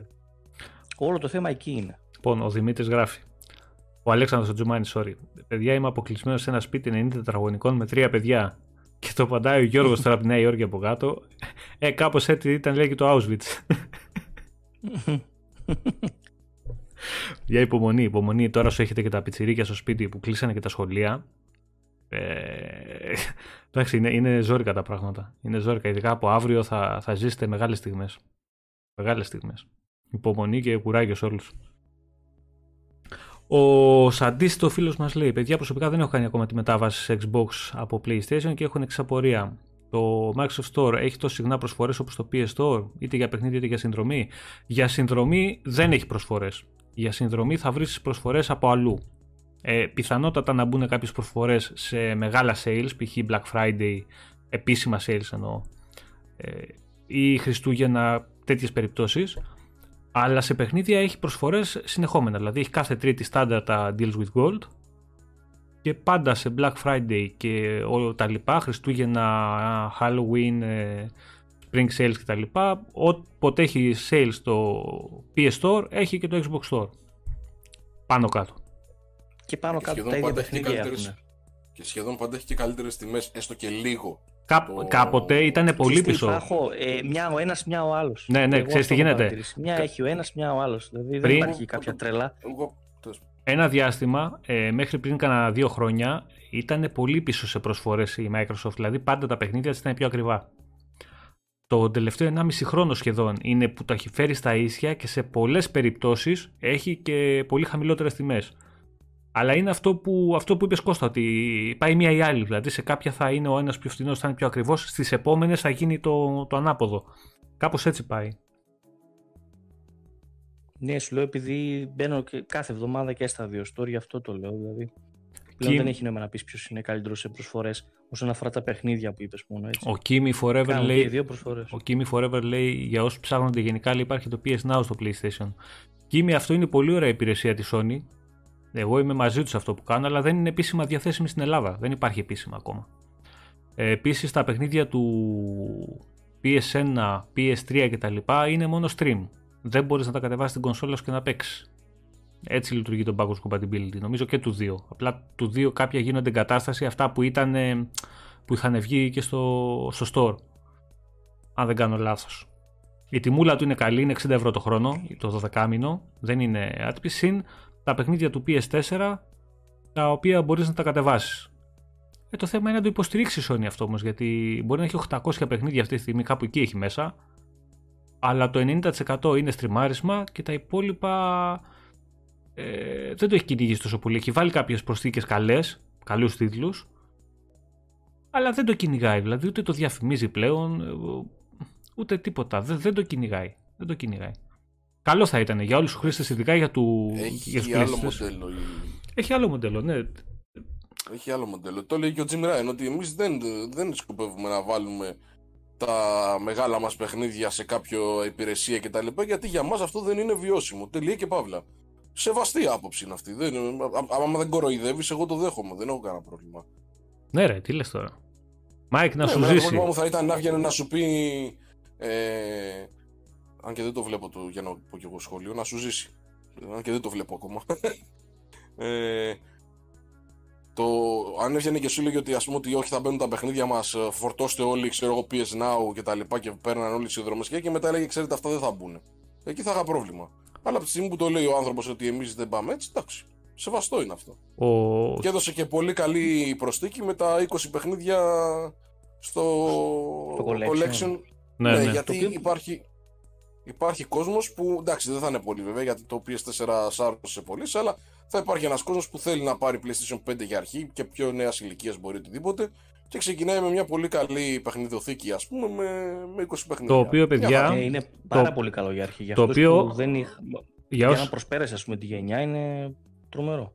Αλλά δεν έχω καταλάβει στο PS ε, Collection που κάνανε αν θα υπάρχει κάποια πιστοποίηση με το, με το λογαριασμό σου. Γιατί είπαν ότι αυτό το παίρνεις μόνο αν πάρεις PlayStation 5. Αλλά μετά είπαν ότι μπορείς να τα βάλεις στο PlayStation 4. Ναι, αν τα κάνεις redeem με το λογαριασμό σου. Άκου να δεις, αν τα κάνεις redeem με το λογαριασμό σου, τα παιχνίδια και γυρίσεις το PlayStation 4 έχουν μπει στα, στα PS Plus παιχνίδια σου και μπορείς να τα παίξεις.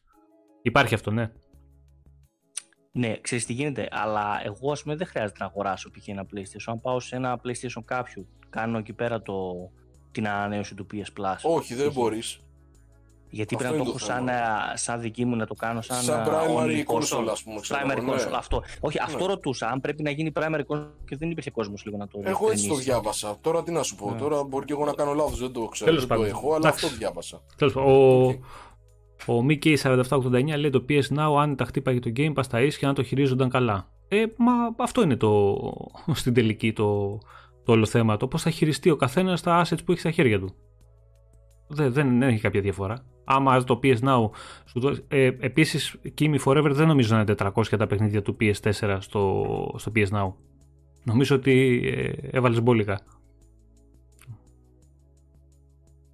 Ε, αν η Sony πέταγε τα παιχνίδια μέσα τα πολύ καλούς της τίτλους και έκανε και πολύ καλές συμφωνίες και τις έβαζε μέσα και δεν μένανε για τόσο μικρό διάστημα, για τα περισσότερα είναι τρίμηνα και τετράμηνα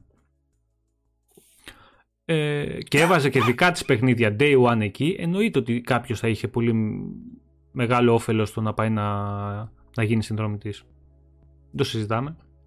Ε, Δημήτρη, δεν σου δίνει δύο παιχνίδια, σου δίνει τέσσερα παιχνίδια που είναι μέσα στα Games with Gold. Μέσα στο Ultimate τα περιλαμβάνει όλα. Ναι. Απλά βγάζω σπηριά όταν ακούω Games with Gold. Εντάξει, είναι ρε παιδιά, είναι, είναι το αναγκαίο κακό. Τα Games with Gold αυτή τη στιγμή είναι αναγκαίο κακό. Κάποια στιγμή θα σταματήσει αυτό το πράγμα. Θα σταματήσει. Ή θα κόψουν το Gold τελείως, ή θα, το, θα, το, θα σταματήσουν τα παιχνίδια και θα κάνουν δωρεάν το multiplayer. Κάτι τέτοιο θα γίνει. Δεν, δεν μπορεί να συνεχιστεί έτσι. Μπορεί απλά να βαθμίσουν τα παιχνίδια. Ποτέ δεν ξέρεις. Ε, ξέρεις τι γίνεται, επειδή υπάρχει και αντιπαλότητα με το τι θα μπαίνει στο Game Pass, είναι δύσκολη διαχείριση να βρεις τι παιχνίδια να μπουν εκεί. Αυτό, αυτό... Οπότε καλύτερο θα ήταν μια κατάργηση. Ο, δηλαδή, ο Άρης λέει, όλοι εκεί καταλήγουμε. Ο Άρης λέει όσο πουλάει παιχνίδια, ε, retail παιχνίδια η Sony δεν θα κυνηγήσει το PS Now. Λέει, το έβγαλε για να πει, ok, έχω κι εγώ. Ξέρεις τι γίνεται όμως Άρη; Ε, αυτή η νοοτροπία είναι που έχει κάψει πολλές εταιρείες. Ότι βγάζει κάτι απλά για να το έχει, χωρίς να το στηρίζει και στο τέλος μετά βρίσκεται σε μια σύγκριση με άλλη εταιρεία που το κάνει πολύ καλύτερα και τρώει τα μούτρα της. Δηλαδή τώρα αυτή τη στιγμή αυτό, η Sony. Αυτό τώρα είναι πολύ σημαντικό όπως το λέω. Ε, βέβαια. Το καταλαβαίνει ο κόσμος. Ε, βέβαια, γιατί είναι αυτή... να μην βρεθείς προεκπλήξεω όσον αφορά το, τον μαραθώνιο αγώνα που κάνουν αυτές οι εταιρείες να είναι πάντα μπροστά. Σε όλα. Αυτή τη στιγμή θα ήταν πολύ πιο τίμιο και πολύ πιο. Ε, Πώς να το πούμε, ρε παιδί μου, πιο καλός εισαγωγικά για τη Sony ε, να μην είχε καθόλου μια συνδρομητική υπηρεσία. Ή θα έλεγα άλλος, παιδιά, εμά δεν το. Δεν είναι η φιλοσοφία μας αυτή, δεν είναι η πολιτική μας αυτή. Λειτουργούμε τελείως διαφορετικά. Στηρίζουμε το retail, που το στηρίζει όντως το retail Sony. Ε, και λειτουργούμε έτσι. Έτσι προχωράμε. Παρά να έχεις μία ε, υπηρεσία που ψυχοραγεί με 2.500-3.000, 2.500-3.000 λέω, 3.500 4, δεν είναι 4, κάπου εκεί είναι εκατομμύρια συνδρομητές Και στη σύγκριση άλλο σου λέει: Κοίτα να δεις, εγώ έχω το Game Pass, εσύ το δικό σου αντίστοιχη, η αντίστοιχη δική σου ενδυναμική υπηρεσία είναι το PS Now και σε πατάω κάτω. Δεν του δίνεις πάτημα και να κάνεις σύγκριση μαζί σου και να αποδείξει ότι σε αυτό το κομμάτι είναι καλύτερος.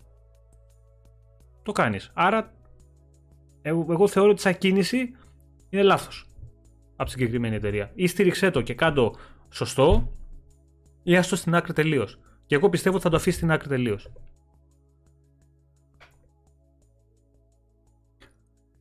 Ο Ελεφ λέει: Αντιμετώπισα δυσκολία λέει στο να σταματήσω τη συνδρομή Game Pass. Εννοείς ότι θε, λόγω εθισμού ή λόγω, ή λόγω ναι.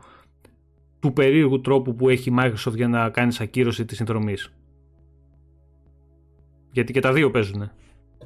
Ε, σε κάθε περίπτωση θα το δοκιμάσουν και από υπολογιστή έτσι. Και από εκεί πέρα δηλαδή, να συνδεθούν από. Μόνο από, το Microsoft, μόνο από το Microsoft Store, παιδιά, yeah. και από browser πρέπει να το κάνεις. Δεν υπάρχει δυνατότητα αυτή τη στιγμή μέσα από την κονσόλα να ακυρώσεις την αυτόματη ανανέωση ή γενικότερα τη συνδρομή σου. Να κάνεις ακύρωση. Δυστυχώς δεν υπάρχει, έπρεπε να είχε. Όπως σε αφήνει να πληρώνεις από την κονσόλα, έπρεπε να σε αφήνει να ακυρώνεις και από την κονσόλα. Ναι, ναι. Ο Μιχάλης λέει: Παιδιά, μια βοήθεια. Η κόρη μου 16 χρονών θέλει το PS5 επειδή έχουν όλοι οι PlayStation οι φίλοι της και εγώ θέλω το Series X. Δεν μπορώ να πάρω και τις δύο κονσόλες. Βρείτε ένα επιχείρημα αν τη αλλάξω γνώμη. Δύσκολα. Να πάρεις PlayStation 5. Δεν σε σώζει τίποτα, Μιχάλη. Άμα, άμα είναι όλη παρέα εκεί πέρα και δεν σκοπεύει να αλλάξει και όλη παρέα. Δηλαδή, αν έχουν προλάβει και έχουν πάρει, ε, τελείωσε το, ναι, ναι. ενδεχόμενο. Η κόρη αν, έχει αν μπορέσει να κάνει αυτό ναι, αν μπορέσει αυτή να κάνει πρώτα την κίνηση και μετά να, όλοι οι άλλοι να πάνε στο Xbox, ok. Αλλά αν έχουν προλάβει και έχουν πάρει όλοι οι άλλοι PlayStation, κλάφτα. Εντάξει. Με κλειστά μάτια η κόρη θα κάνει ό,τι κάνει και οι άλλοι, δεν γίνεται αλλιώς. Ε, προσπάθησες να τη δηλάσεις εκεί με το Game Pass, πες να της βάλεις 3-4 χρονάκια εκεί να έχει να παίζει όποτε θέλει, ό,τι θέλει.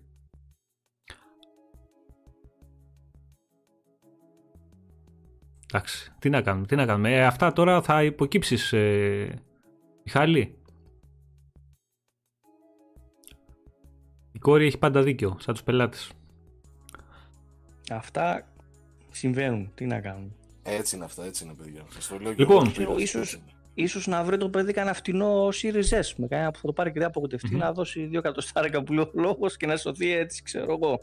Λοιπόν παιδιά, ε, να πούμε λίγο ε, σε ό,τι έχει να κάνει για να μιλήσουμε λίγο για τα παιχνίδια. Να πούμε λίγο για το, για το λασάρισμα των κονσολών. Είδα το ότι βγήκε ο Spencer και μίλησε και είπε για, για τις πωλήσεις, ότι στην ουσία τις πρώτες 24 ώρες που κυκλοφόρησαν οι δύο κονσόλες ε, πούλησαν πολύ περισσότερο από ό,τι είχαν πουλήσει ε, το Xbox One αντίστοιχα τις πρώτες 24 ώρες. Βέβαια, ταυτόχρονα το λανσάρισμα του Series X και στο S έγινε σε 37 χώρες, ενώ το One ήταν σε 13 την πρώτη μέρα. Πάντως και από Αγγλία τα επίσημα στοιχεία είναι ότι το, το Xbox, το Series X και το Series S πουλήσαν στο πρώτο 24ωρο περισσότερα, από ό,τι είχε πουλήσει το Xbox One στο πρώτο 48ωρο. Ναι, τις, δύο πρώτες μέρες, ναι. Και σκεφτείτε ότι πούλησε 100.000 λιγότερο από ό,τι είχε πουλήσει το PS4 που είχε κάνει τρομακτικό τότε ξεκίνημα στις 4 μέρες. Ακριβώς. Δηλαδή, τα στοιχεία λένε ότι το PlayStation 4 είχε πουλήσει 250.000 κονσόλες στις 4 μέρες και το Xbox Series X και το S πούλησαν 150.000 κονσόλες στις πρώτες 24 ώρες. Το οποίο για όποιον δεν καταλαβαίνει τι είναι αυτή είναι τρομακτικό νούμερο. Δηλαδή έχει, έχει ξεκινήσει πάρα πολύ δυνατά.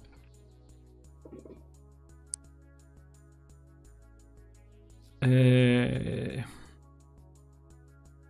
να δω κάτι άλλο ήθελα να σημειώσω εδώ για αυτό το θέμα.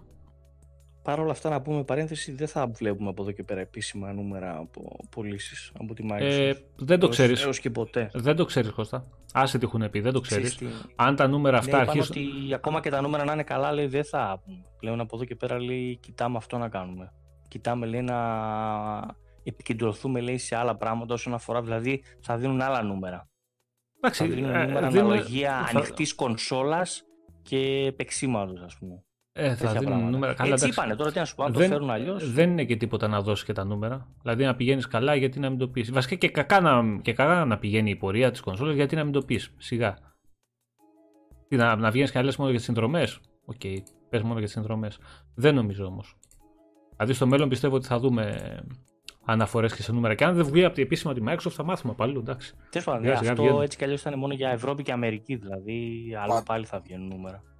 Πάντως, ένα μεγάλο αβαντάζ που έχει η Microsoft σε αυτή τη γενιά, πέρα από αυτά που έχει καταφέρει από εκείνη, είναι και η φυσική εξέλιξη των πραγμάτων. Δηλαδή, ότι ας πούμε η Sony έδωσε σε αυτή την υπηρεσία 20 παιχνίδια στο PlayStation, πώς λέγεται, ε, Collection, κάπως Collection. Έτσι. Mm-hmm. Ναι, κάπως έτσι.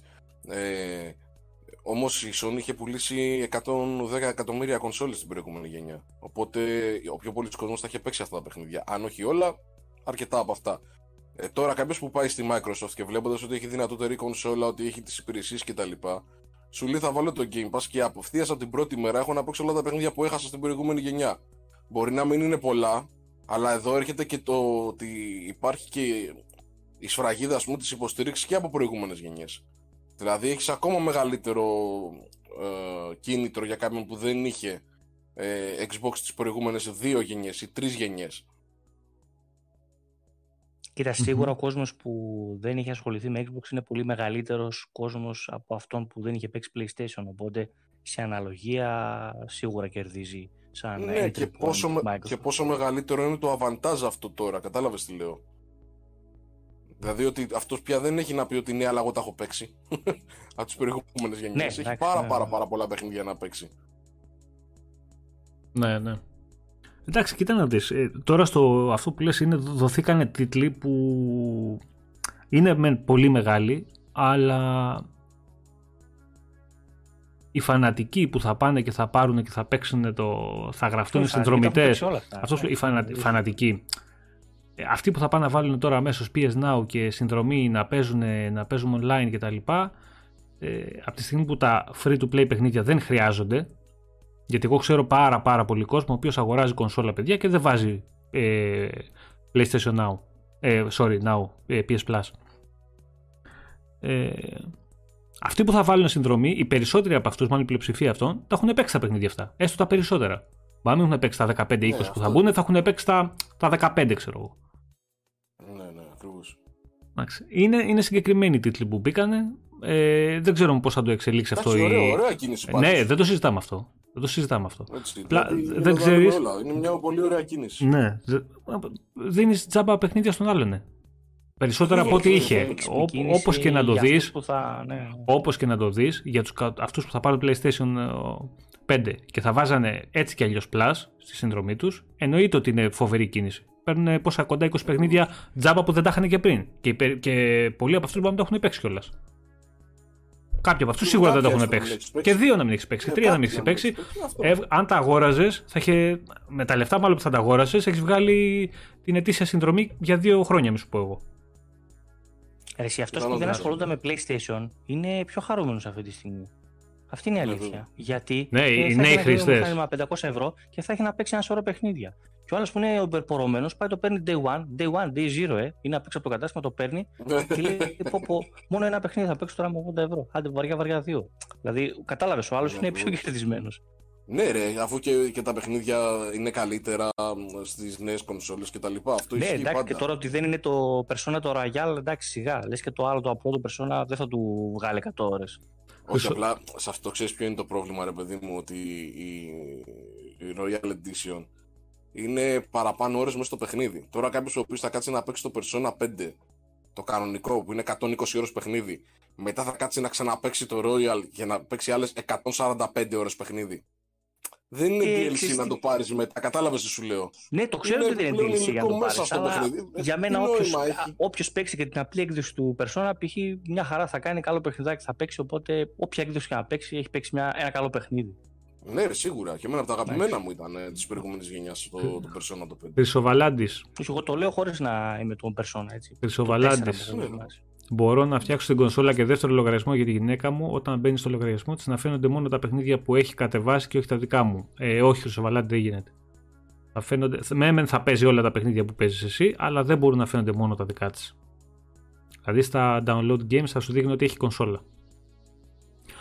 Ο φίλος Αδίστο λέει: Παιδιά, άλλη συνδρομή για Game Pass και άλλη για online gaming, ή μπορώ να παίξω online και με την Game Pass συνδρομή; Game Pass είναι Game Pass, ε, online είναι Xbox Live Gold.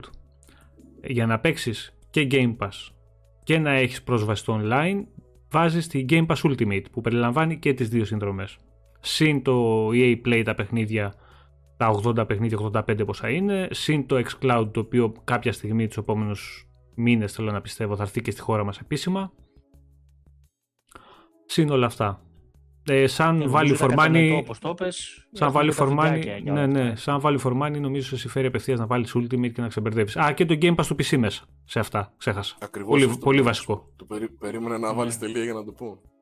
Πες τον κόσμο να μπει και στα βιντεάκια, γιατί όχι για διαφήμιση. Γιατί τα λέμε τώρα ωραία, οκ, okay, σε απευθείας απάντηση, αλλά έχει γίνει και καλή δουλειά στο βίντεο να καταλαβαίνει και από εκεί πέρα ο κόσμος. Του σταματάει το βίντεο, και... το βλέπει. Α, οκ, okay, αυτό είναι. Τα guide, παιδιά, θα ξαναρχίσουν τώρα αυτή τη στιγμή σιγά σιγά βασικά για το Series X, γιατί έχουν αλλάξει λίγο τι διαδικασίες. Έχουν προσθεθεί και καινούργια πράγματα. Θα κάνουμε και καινούριου οδηγούς για, για ακυρώσεις, για το register τη κονσόλα στα site. Ε, θα φτιάξουμε κάποια πράγματα ακόμα, να υπάρχουν εκεί για όποιον θέλει να ενημερωθεί, δυσκολεύεται για... Γιατί είναι πιο εύκολο σε κάποιον που σε ρωτάει να του δώσεις ένα βίντεο παρά να κάτσεις να του εξηγήσεις τώρα ολόκληρη διαδικασία. Είναι λίγο πιο ψυχρό, αλλά είναι πιο γρήγορο και πιο εύκολο.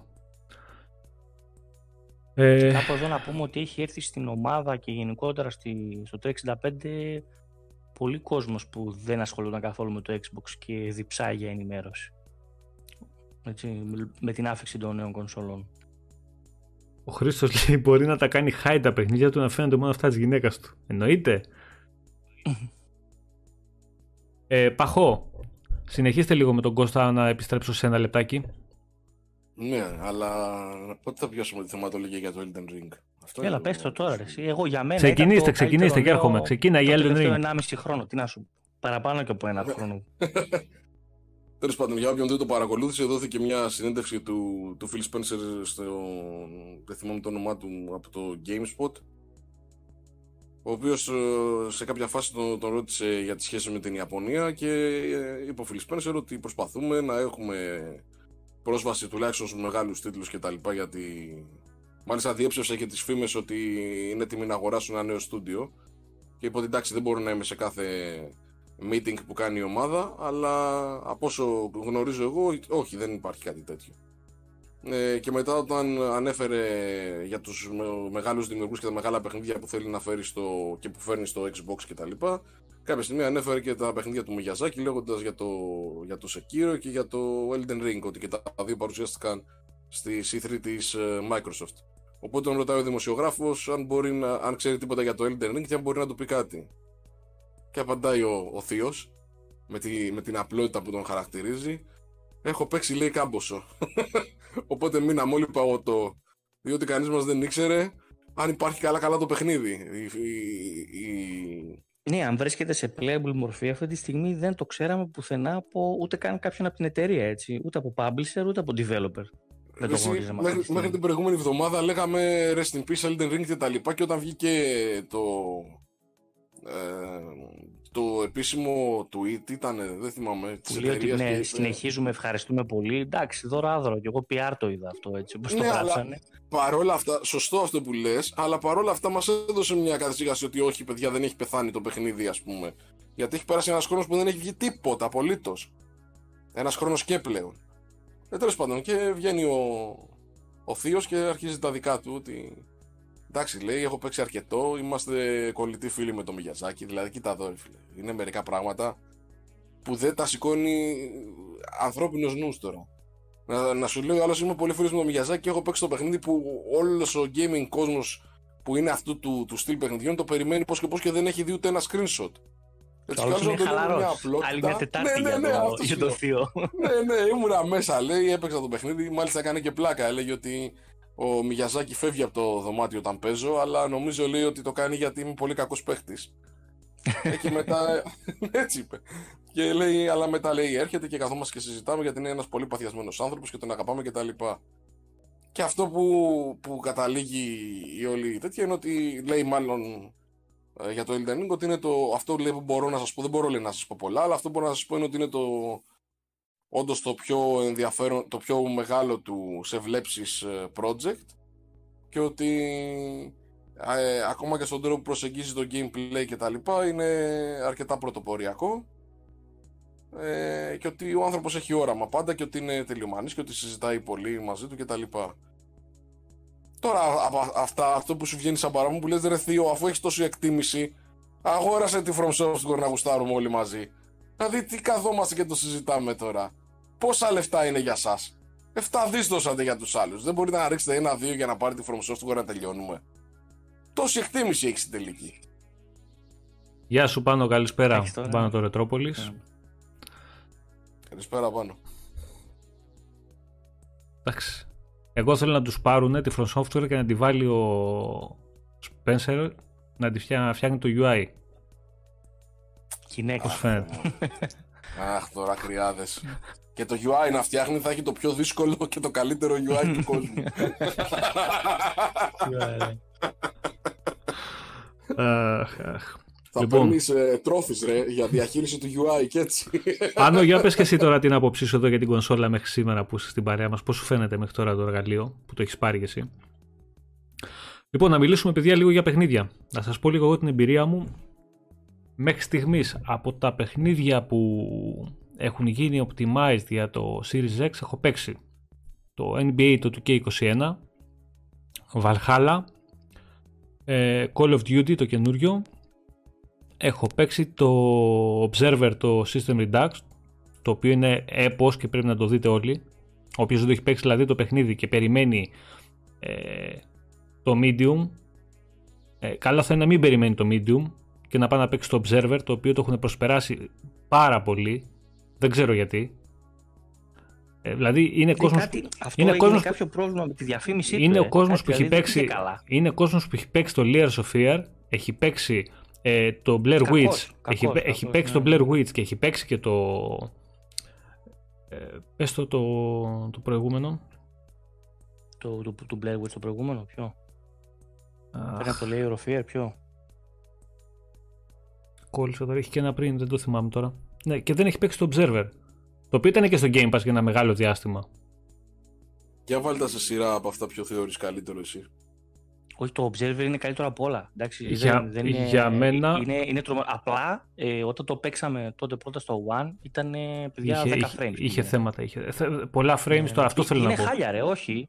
Πολύ χάλια. Δηλαδή, εγώ είχα κουραστεί τα μάτια μου, θυμάμαι. Δηλαδή, το τερμάτισα και λέω, τι ωραίο παιχνίδι, τι ωραίες ιδέες, τι, τι ωραίο mm-hmm. επιστημονικής φαντασίας μέρος και αυτά και τα λοιπά. Λέω Blade Runner bitter είναι αυτό το πράγμα, αλλά γιατί, γιατί είμαι εδώ και 8 ώρες στα 10 frames, ναι, έλεγα, ναι. γιατί; Ο Πάντος λέει... Δεν το συζητώ, ε. παιδιά με κλειστά τα μάτια το... Ο Πάνος λέει αθόρυβη ταχύτατη σαν να έκανα μεγάλο upgrade στο PC, λέει, κανένα παράπονο. Σωστός. Λοιπόν, παιδιά, τα από Επίσης, το... ρίξε ένα, ρίξε ένα ban στον pit του Loops γιατί μου λέει υπάρχοντα σε κύριος Series X είναι χάρμα Καθαρό 60 FPS. Ρίχνει του μπαν τώρα. Εκτός αν μου έχει καταθέσει 500 ευρώ στο λογαριασμό να πάω να το πάρω. Τότε τον συγχωρώ, αλλά αλλιώς ρίχνει του μπαν. λοιπόν, Είπαμε. Ε, μια που πιάσα το Observer και το, και το Dirt 5 από αυτά τα παιχνίδια που ήταν optimized. Ε... Remothered, λέει ο Στράτος ο Μπαντάς. Και έχει και δίκιο. Mm. Άκου να δεις. Το, το Observer, παιδιά, είναι ένα παιχνίδι καταπληκτικό με τρομερές ιδέες μέσα ε, πολύ, πολύ, πολύ έξυπνους μηχανισμούς για το gameplay όποιος ψήνεται για cyberpunk παιχνίδι, για horror, ε, άγχος ε, και τα λοιπά και, και αναζήτηση γιατί έχει πολύ ψαξιματάκι μέσα ε, πάει με κλειστά μάτια. Το παιχνίδι στο Ray Tracing Mode γιατί έχει Ray Tracing μέσα παίζει σε 1080 όταν λέμε 1080, λέμε 1080 60 fps με ray tracing, το οποίο είναι πολύ εντυπωσιακό, αλλά σε μεγάλη τηλεόραση το 1080 φαίνεται. Δηλαδή, άμα είσαι από 55 και πάνω, κάνει μπαμ το 1080. Γιώργο, θα σου πω για το Dirt. Ε, όταν ενεργοποιείς, όταν ενεργοποιείς όμως, πρόσεξε να δεις Κώστα, όταν ενεργοποιείς το 4K mode, ε, Παιδιά, έχουμε πάλι 20 frames. Δυστυχώς. Ναι. Δυστυχώς ξανά 20 frames δεν πας εκεί να παίξεις. Όσο και να αλλάζει η ποιότητα, όσο και ωραίο να είναι μέσα, ε, όχι δεν παίζουμε ξανά τώρα στα 20 frames, δεν γίνεται. Όχι, είναι αυτοκτονία. Δεν γίνεται. Δεν γίνεται. Είναι και το παιχνίδι τέτοιο που είναι τα χρώματα του, η ατμόσφαιρα, η καπνή και όλα αυτά. Δεν μπορείς να το βλέπεις στα 20 FPS αυτό το πράγμα. Αλλά το παίζει στα 1080 στο 60 με το ray tracing πάνω και είναι μια χαρά εντυπωσιακότατο. Για αυτό που είναι. Το βοηθάει ότι είναι και ένα παιχνίδι το οποίο δεν είναι open world. Να ξέρετε, είναι πολύ συμμαζεμένο. Ναι, δηλαδή, ναι, ναι. Σου δίνει την εντύπωση ότι μπορείς να πας και από εδώ και από εκεί, αλλά δεν στην πραγματικότητα είναι λίγα τα μέρη που θα πας. Οκ. Okay. Αλλά το βοηθάει αυτό το πράγμα για να έχει πολύ, πολύ καλοσχεδιασμένα περιβάλλοντα. Επειδή είναι μικρό, έτσι. Πώς ήταν το Hellblade έτσι, που ήταν πολύ συμμαζεμένο. Ναι, Αλλά ναι, παιδιά, ναι. συζητητή είναι ένα παιχνίδι πολύ φιλόδοξο και με καλά frames ε, θα περάσετε καλά. Mm-hmm. Έτσι. Εγώ δεν το... το είχα κάνει ποτέ πρόταση σε κανέναν γιατί το είχα παίξει με μάπα έκδοση. Ναι, δεν, δεν παίζονταν στο One το, ή στο, και στο S ακόμα, ναι. παιδιά, είχε θέμα σοβαρό. Είχε θέμα. Εγώ το έπαιξα ε, στο S και δεν το, το review, σε κανένα. Απλά. Το review θα βγει λογικά τώρα, ξέρω εγώ, από Δευτέρα Τρίτη. Θα είναι έτοιμο και αυτό. Πάμε τώρα στο, στο Dirt. Το Dirt, παιδιά, παίζει άψογα στην κονσόλα ε, εντυπωσιακότατο ήταν που δοκίμασα το τετραπλό co-op split screen με 60 το οποίο ήταν ε, καταπληκτικό. Ε, δεν, έχει να πούμε κάτι. Δεν είναι το παιχνίδι που θα σε εντυπωσιάσει τόσο πολύ τεχνικά αλλά παίζει άψογα παίζει άψογα είναι, είναι, είναι racing, arcade racing βασικά δηλαδή το, το, το Dirty Code Master το ξύλωσε δεν υπάρχουν sim στοιχεία μέσα 0 στο παιχνίδι. Δηλαδή και τα λίγα που είχε τα ξύλωσε τελείως. Δεν υπάρχει τίποτα. Είναι arcade όσο δεν πάει. Και δεν ξέρω τι έχουν πάθει γενικά οι εταιρείες τώρα τελευταία. Μάλλον είδαν ότι το Sim δεν πουλάει πολύ και το γυρίσανε. Δηλαδή η, η άλλη που έβγαλε τώρα, πες την ναι. Η Mad που έβγαλε το, το τρίτο μωρέ, πώς το λένε. Το Project Racing. Project Racing Arcade και αυτό. Ναι. Ε, τώρα το Dirt 5 τέρμα arcade. δύο βασανιστικά επεισόδια που δεν πούλησαν καθόλου καλά. Ίσως γι' αυτό κάναν και την αλλαγή στο τρίτο. Εντάξει, ναι, αλλά να σου πω κάτι. Ε, αυτοί που το παίζανε όταν πουλάς ε, Racing Simulation, ε, αυτοί το τιμήσανε. Δηλαδή, μπορεί να μην εντυπωσιαστήκανε, να μην ε, ήταν το κορυφαίο, αλλά τουλάχιστον είχε μια ταυτότητα το παιχνίδι. Πλέον δεν μπορείς να ξυλώνεις από ένα παιχνίδι που, το, που η σειρά όλη είναι βασισμένη σε αυτό, να το μηδενίζεις και να κάνεις arcade. Γιατί το τρίτο είναι όσο δεν πάει παιδιά arcade. Ε, το ίδιο έκανε και στο Dirt ε, οι Codemasters.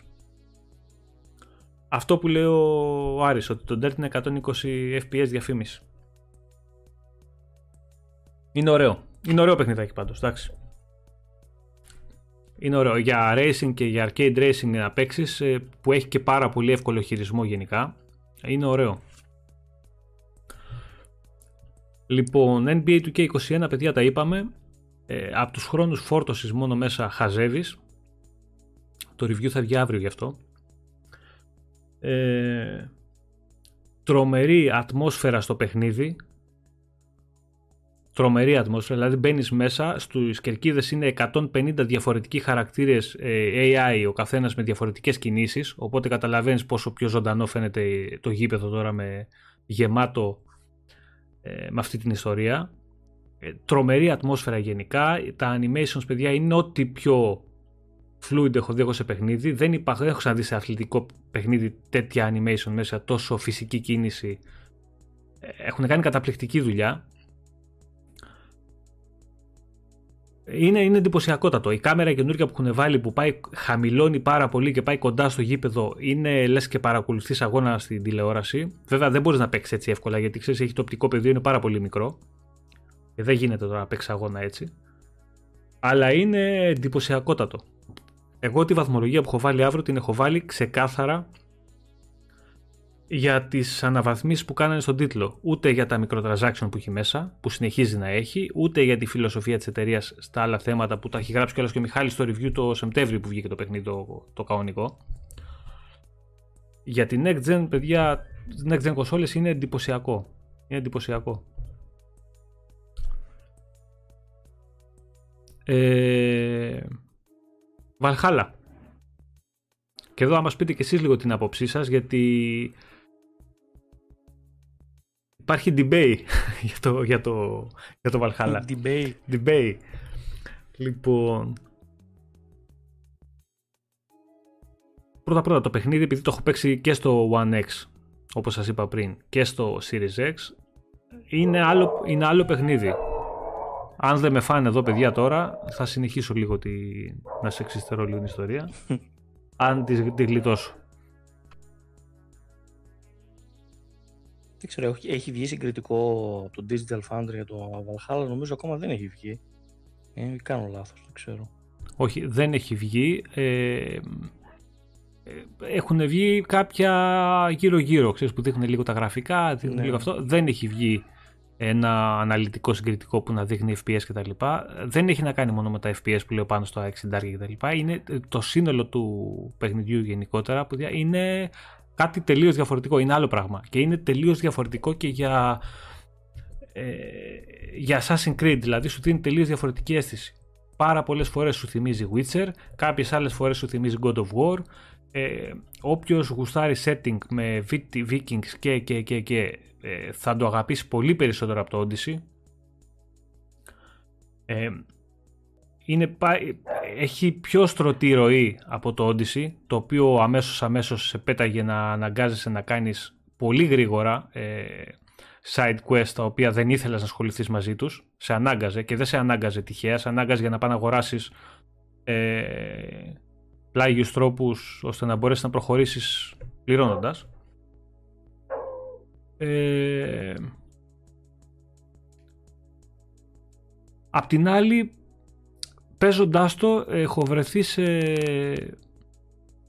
σε πολλές ε, στιγμές που νιώθω ότι ο κόσμος είναι πιο άδειος από το, από το Odyssey. Ίσως είναι και ότι μιλάμε για πολλά λαγκάδια και βουνά που είναι όλο χόρτα ε, βλάστηση, ξέρεις, ε, δεν ξέρω, ώρες μου δίνει την αίσθηση ότι είναι πιο, πιο άδειο το παιχνίδι μέσα.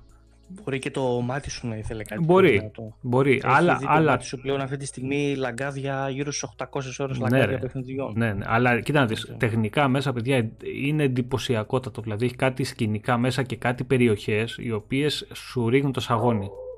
Είναι... δεν υπάρχει.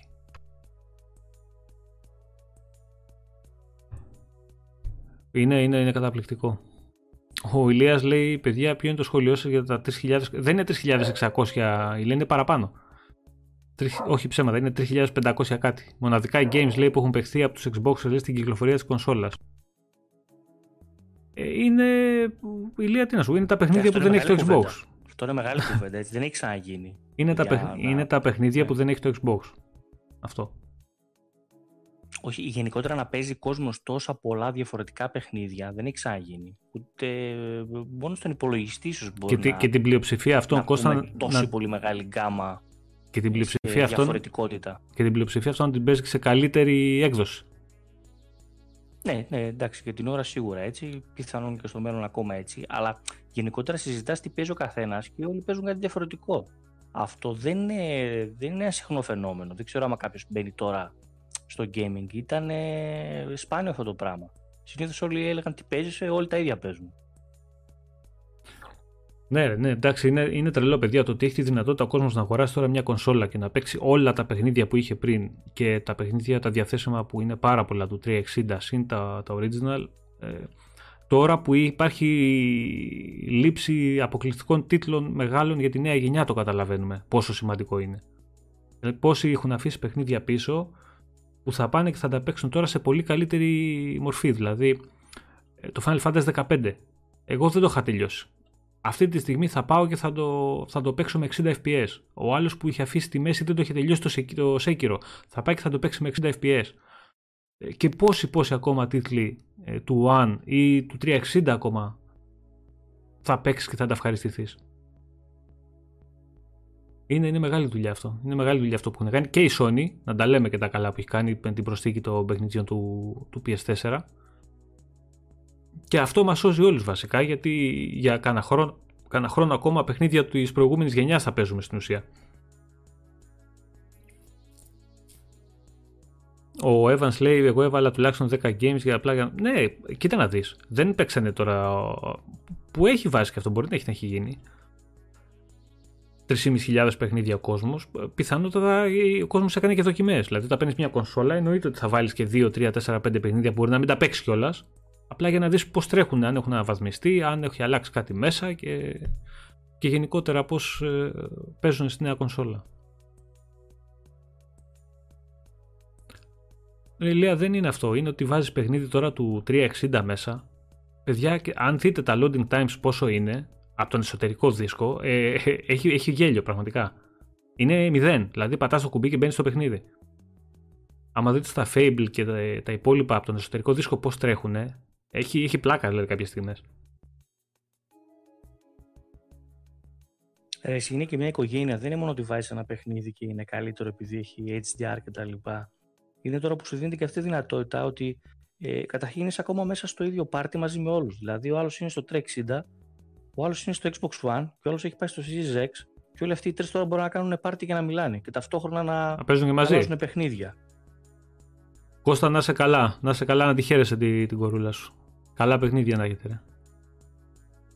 Επίσης πάρα πολύ σημαντικό ε, παιδιά είναι το, το Auto HDR το οποίο δεν το αναφέραμε τώρα που τους τίτλους ειδικά του 360 του, είναι τρομερό. Εγώ θέλω να δω ένα συγκριτικό γιατί δεν μπορούμε να είμαστε 100% σίγουροι να δούμε τις αλλαγές οι οποίες φαίνονται μεν αλλά δεν μπορείς να το συγκρίνεις με, το, με την παλαιότερη έκδοση να δεις αν όντως έχεις δίκιο. Δηλαδή το Witcher το 2 το, το Alan Wake και τα παιδιά είναι πολύ μεγάλη αλλαγή μέσα. Ε, ε, τους δίνει πολλούς πόντους το, το, το HDR. Και τα Batman έτσι που είχαν πολύ μαυρίλα και τέτοια. Ναι, οπουδήποτε έχει φωτισμό μέσα και διάφορα ναι. χρώματα mm. παίρνουν τα πάνω τους πάρα πολύ με το, με το, το HDR και, και είναι καταπληκτικό ότι το κάνει η κονσόλα μόνη της χωρίς να χρειάζεται τίποτα άλλο. Τίποτα. Δηλαδή βάζει το παιχνίδι μέσα και το αναλαμβάνει αυτή να κάνει τα πάντα. Ούτε patch χρειάζεσαι ούτε τίποτα. Είναι τρομερό αυτό. Ο φίλος ο MZMIC 13 λέει: Όντως παίζω το Gears 3 και το παιχνίδι λάμπει. Ναι, ρε, τα, το 3 και το 4 που τα, που τα είδα ξανά. Ε, ε ψέμα, το 3 και το 4, το 2 και το 3 είναι απίστευτα μέσα. Καλά, το 3 έτσι κι αλλιώς ήταν φοβερό, αλλά είναι, είναι άλλο πράγμα, παιδιά.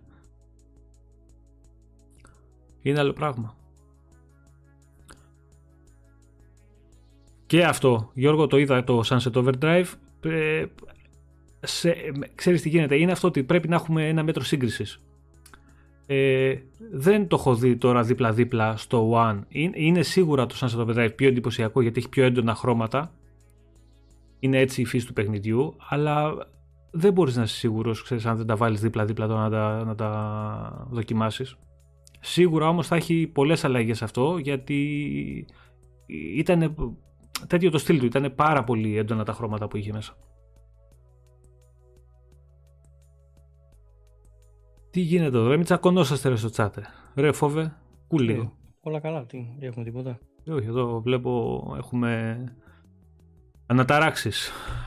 Εντάξει, πάντως αυτό, παιδιά, για, για παιχνίδια να μιλάμε, έτσι, αυτό είναι το σημαντικό. Θα μιλήσουμε και για κονσόλες. Αυτό, αυτό τον καιρό, επειδή είναι στα φόρτια τους τώρα, όλοι θα πάρουν καινούργια κονσόλα τι θεματάκια έχουν, τι τους εντυπωσίασε, τι καινούριο, τι καλό, κακό. Αλλά με τον καιρό το ζητούμενο είναι τα παιχνίδια που θα παίζουμε και θα λέμε ένα στον άλλο. Ρε Τάσο, όλο το, όλο το, όλοι οι χαρακτήρες είναι... Ε, πες το, είναι ζώα μέσα. Έχουν κεφάλια από ζώα στο παιχνίδι. Πρέπει να είναι παιδιά τα καλύτερα voice over σε παιχνίδι που έχω ακούσει τα τελευταία χρόνια χωρίς πλάκα. Δηλαδή είναι απίστευτο και, και απίστευτο χιούμορ.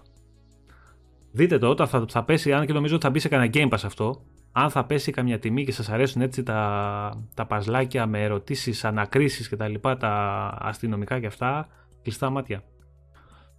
Όχι, Λούφι, το Rise. να τον πληκτρολογήσει να το βάλεις στο wishlist. Το Rise δεν έχω προλάβει να το δω. Λούφι, το Rise σίγουρα το έχει δει όμως ο πάνω ο Ρετρόπολης. Αν μας ακούει και έχει άποψη για το Auto HDR, ας τη γράψει.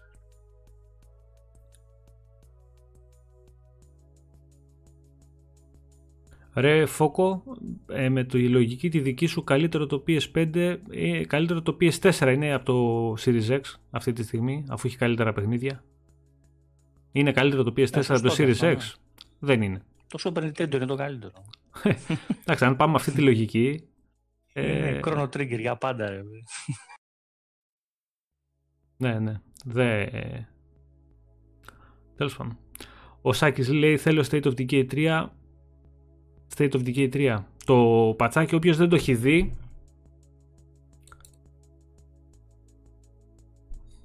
Στράτο Στράτο Στράτο είσαι τρελός. Oh. Τρελάθηκε και ο Στράτος. Είσαι, είσαι τρελός Είσαι τρελός. Ε, Δεν έχω να σου πω τίποτα. Πω και το Tekken 7 το, το, το, state of, το State of Decay 2 παιδιά. το Tekken 7 ξεστή θέλω mm. να μας πει και για τα loadings που είχε κάτι χοντράκι αυτό εκτός από τώρα τις διαφορές τις οπτικές που λέει mm-hmm. το ε, το State of Decay 2 παίζει πλέον παιδιά άψογα. Παίζει άψογα. Παίζει άψογα. Το 60 fps και δουλεύει πάρα πολύ καλά. Κάτι που θέλω να δοκιμάσω και δεν έχω το Skyrim το Special Edition στη, στο Xbox. Δεν το είχα πάρει. Και θέλω να δοκιμάσω ε, πόσα mods σηκώνει στο, στη νέα κονσόλα. Επίσης να ξέρετε ότι υπάρχει μοντάκι ήδη το οποίο το ξεκλειδώνει στα 60 fps το Skyrim. Ε, cap FPS λέγεται, όσοι το έχετε μπορείτε να πάτε και να το ξεκλειδώσετε για να το παίξετε στα 60 στο Series X. Ε, με τα mods τέρμα φορτωμένα γιατί το, νομίζω είχε μέχρι 2 GB χώρο για τα mods στο One.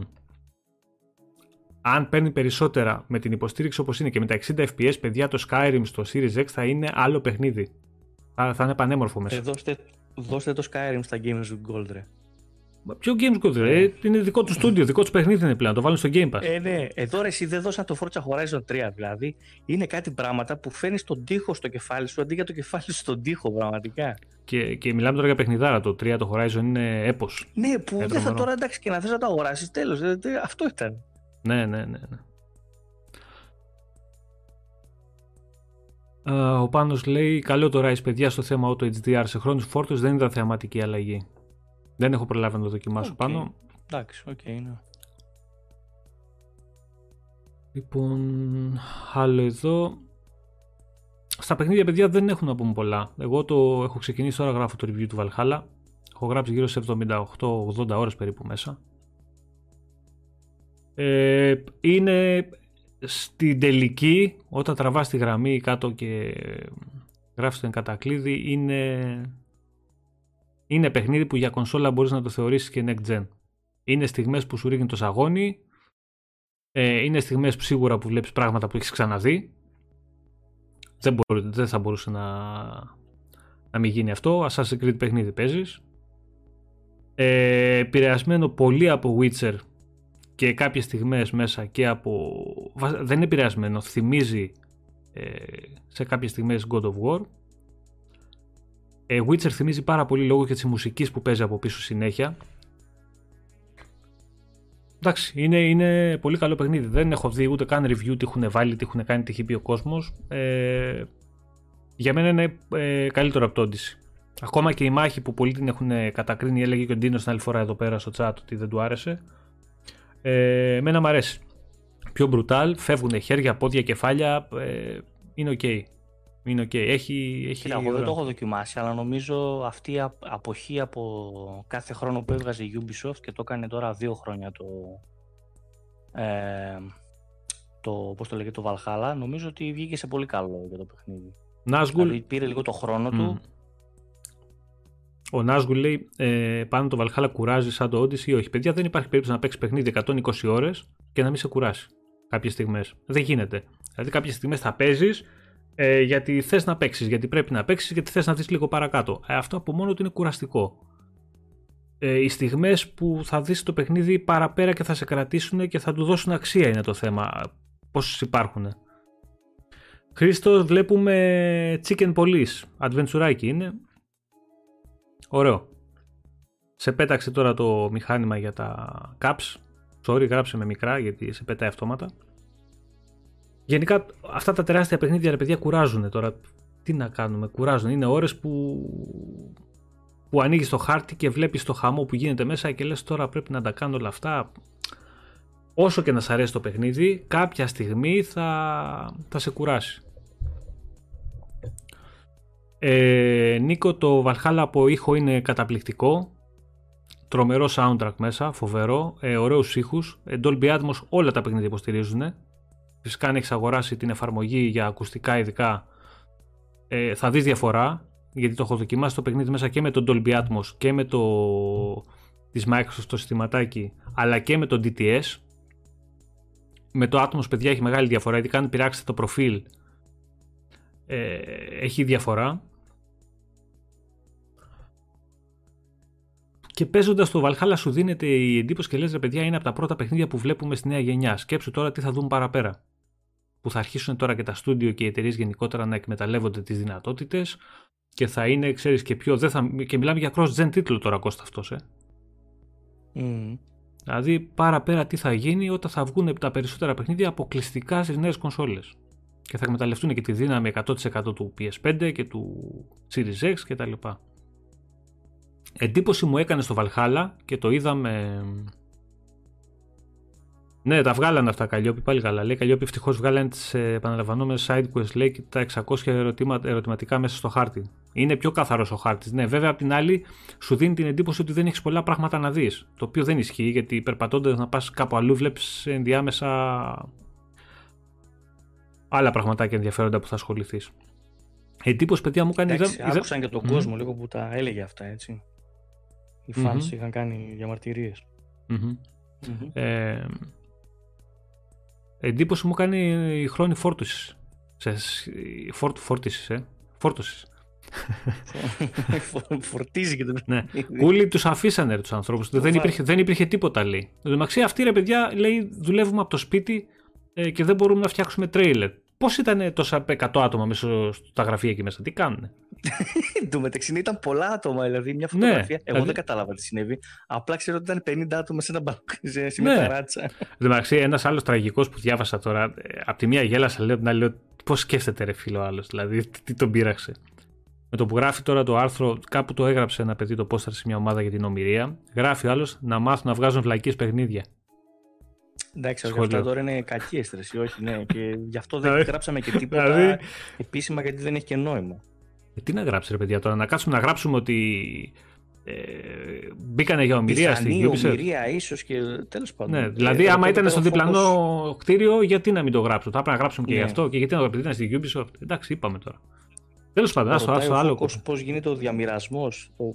Έχει Apple Arcade εδώ συνδρομή. Καλή φάση δηλαδή. Δεν ξέρουμε πολλούς και λέει πώς γίνεται ο διαμοιρασμός με, τα... με τις συνδρομές. Νομίζω έχουμε βίντεο γι' αυτό, δεν έχουμε; Για ποιο; Α, το πώς μπορούμε να κάνουμε share τους λογαριασμούς. Ναι, να ρωτήσω, λέει, το Game Pass μπορώ να το μοιραστώ με άλλα άτομα της οικογένειας, παραδείγματος των αδελφών που ζει σε άλλη πόλη, όπως κάνω και με το Apple Arcade.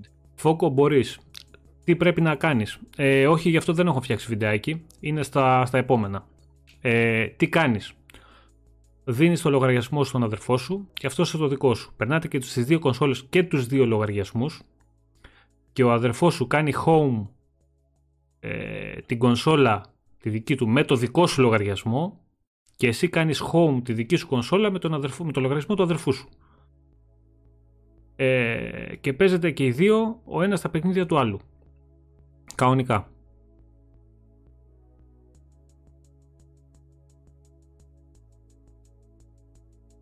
Ε, η εφαρμογή η εφαρμογή είναι και για κανονικά και για ηχεία και για μπάρες και τα πάντα. Απλά την άδεια την αγοράζεις για, το, για τα ακουστικά. Για τα ακουστικά χρειάζεται να αγοράσεις άδεια παιδιά η οποία είναι γύρω στα 16-17 ευρώ στο, το, στο Dolby Atmos. Για όλα τα υπόλοιπα ε, είναι δωρεάν. Δεν χρειάζεται να πληρώσεις κάτι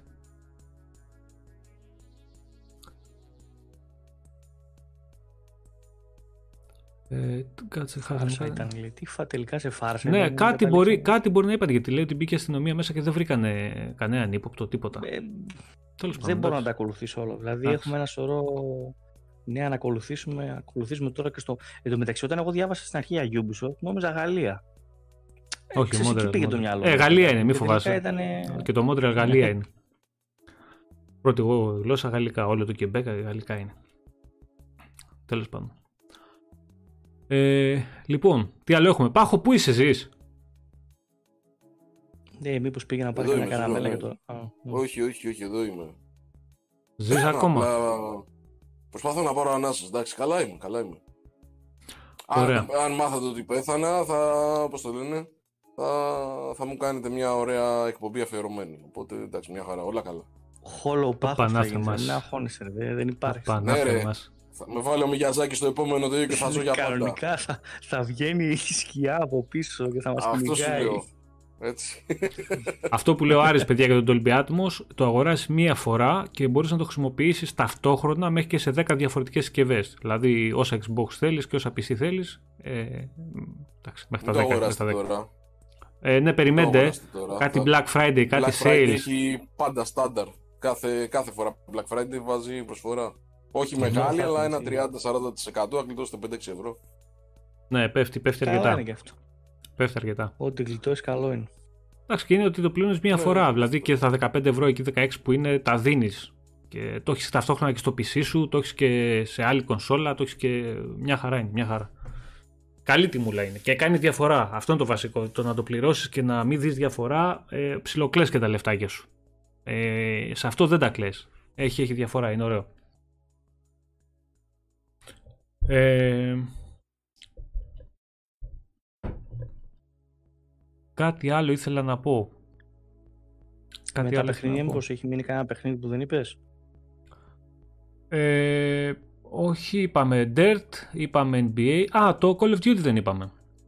Το Call of Duty είναι, είδες. α. Call of Το βρήκα. Duty, παιδιά, το οποίο έχει και αυτό υποστήριξη για Ray Tracing. Ε, είναι ωραίο μέσα. Σε, η χρήση του Ray Tracing δεν γίνεται και πάρα πάρα πάρα... Δεν είναι πάρα πολύ έντονη, δηλαδή το βλέπεις σε κάτι νερά, σε κάτι ψηλό τζάμια, τζαμαρίες κτλ. Ε, δεν είναι τόσο όπως ήταν ε, σε αυτό που είχαμε δει στο βίντεο του Legion, που έχει παντού αντανακλάσεις, παντού βιτρίνες, παντού νερά, παντού... Δεν είναι σε τόσο πολύ. Είναι εντυπωσιακό, δίνει στον τίτλο κάποιο συν. Παίζει, το καλό είναι ότι παίζει, δεν έχω δει, δεν μπορώ να δω την ανάλυση τι είναι ακριβώς και από πού κάνει upscale, αν κάνει upscale, γιατί τρέχει, τρέχει με 60 fps. Οπότε 4K native με ray tracing και 60 fps το βλέπω λίγο δύσκολο. Ε, καλά τώρα, εντάξει. Γι' αυτό πήγα να σου πω Legion, λες ωραίο ray tracing, πάρε 30 fps. Ναι, δε, εδώ είναι 60 fps και δεν ξέρω τι θυσίες έχουν γίνει Η στην dynamic ανάλυση. θα είναι Είναι το πολύ, τεστ. είναι πολύ καθαρό όμως το παιχνίδι. Ο, Δεν θα είναι 1080 σίγουρα. Θα είναι πολύ παραπάνω. Dynamic θα είναι, δεν ξέρω όμως από πόσο.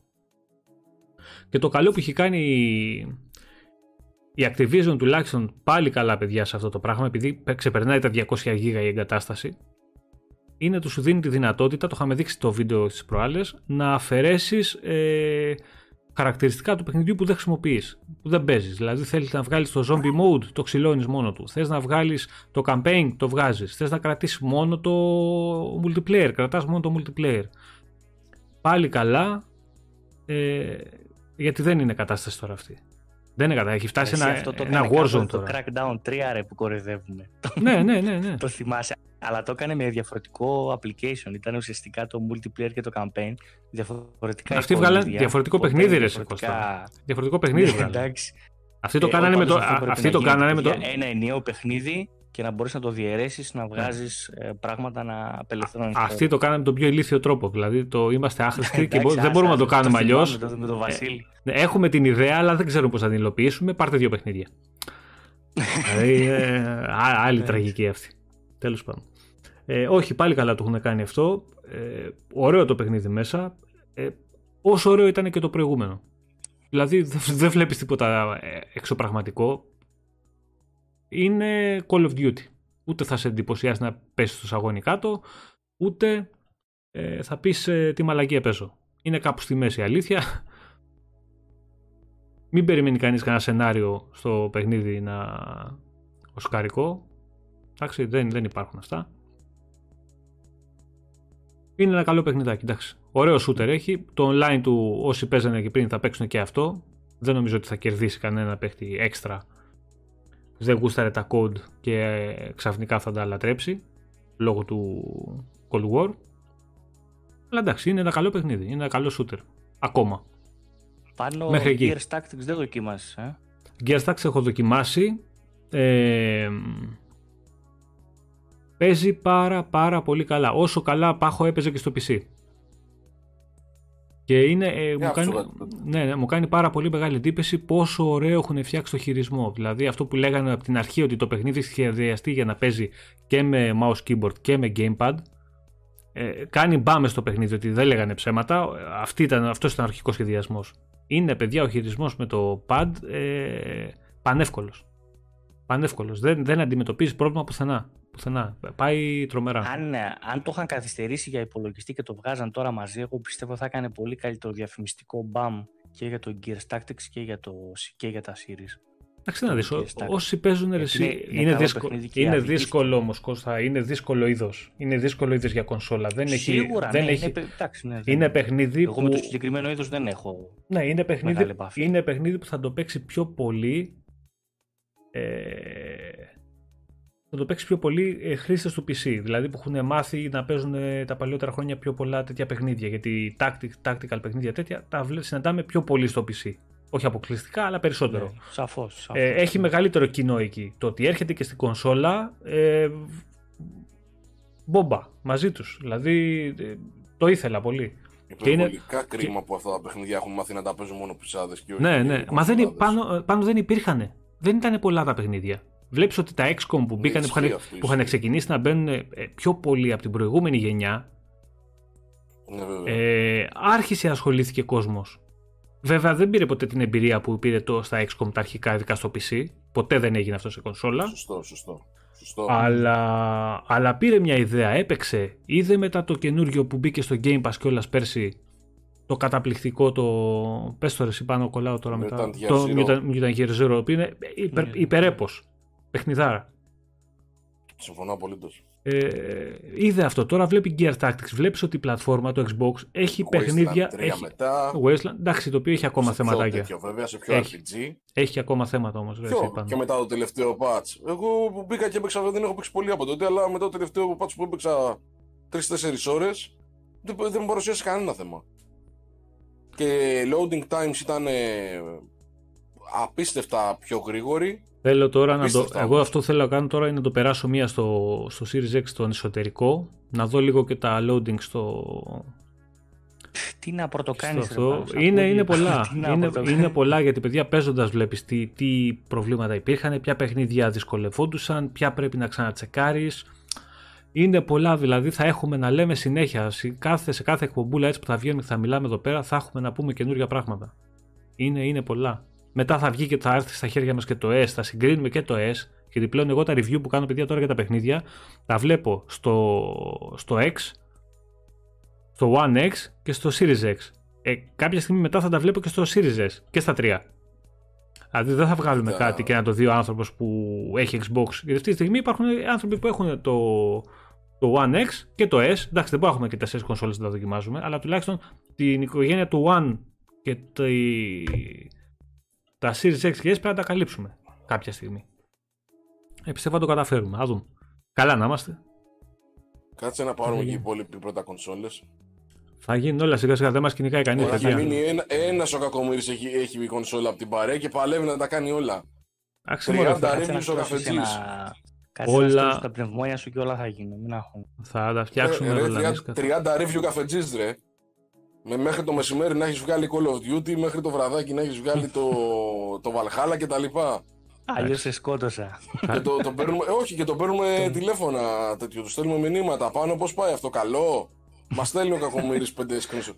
Δηλαδή, αυτός ο άνθρωπος πραγματικά. το- Πώς, ρε, δεν σε έχει χωρίσει η γυναίκα σου ακόμα; Ξέρω εγώ. Πάντε Το ρωτήσω. μαχαίρι στο λαιμό είναι, ρε. Τιμοπόλεμος, ρε. Δεν, δεν το έχει πάρει Μπράβο. χαμπάρι, τον έχει χωρίσει στο μεταξύ. Έχει πάει ο ίδιο έχει υπογράψει, δεν έχει καταλάβει καν ο πάνω, έτσι. Μη λες Όχι, Το τέτοια. πήρε ρε. το μη χαρτί λες μπροστά και τέτοια. νόμιζε ότι είναι τέτοιο. Νόμιζε ότι Όχι. είναι συμφωνητικό και έτσι. Ο φόβος λέει: Καλά, παρακολουθώ τι γίνεται στην ώρα. Το Game Pass λέει γεμάτο indies του, του A και AAA παιχνίδια τα οποία κάθονται λέει κανένα εξάμεινο και βγαίνουν. Αν σαν σου αρέσουν, πάω πάσο. Ρε φόβο, μην πληρώνεις. Ποιο, ποιο είναι το πρόβλημά σου δηλαδή; Γράφεις, γράφεις, γράφεις σωστά γιατί κάθομαι και βλέπω τι γίνεται εδώ. Άμα δεν σ' αρέσει, μη βάζεις συνδρομή. Γιατί προσπαθείς να πεις στους άλλους ότι τα λεφτά τους δεν πιάνουν τόπο; Δηλαδή, για ποιο λόγο; Για εξήγησέ μου. Πες μου, για ποιο λόγο προσπαθείς να αποδείξεις ότι το Game Pass δεν αξίζει τα λεφτά του; Ένα λόγο πες μου. Όχι δεύτερο. Ένα μόνο. Τέλος πάντων.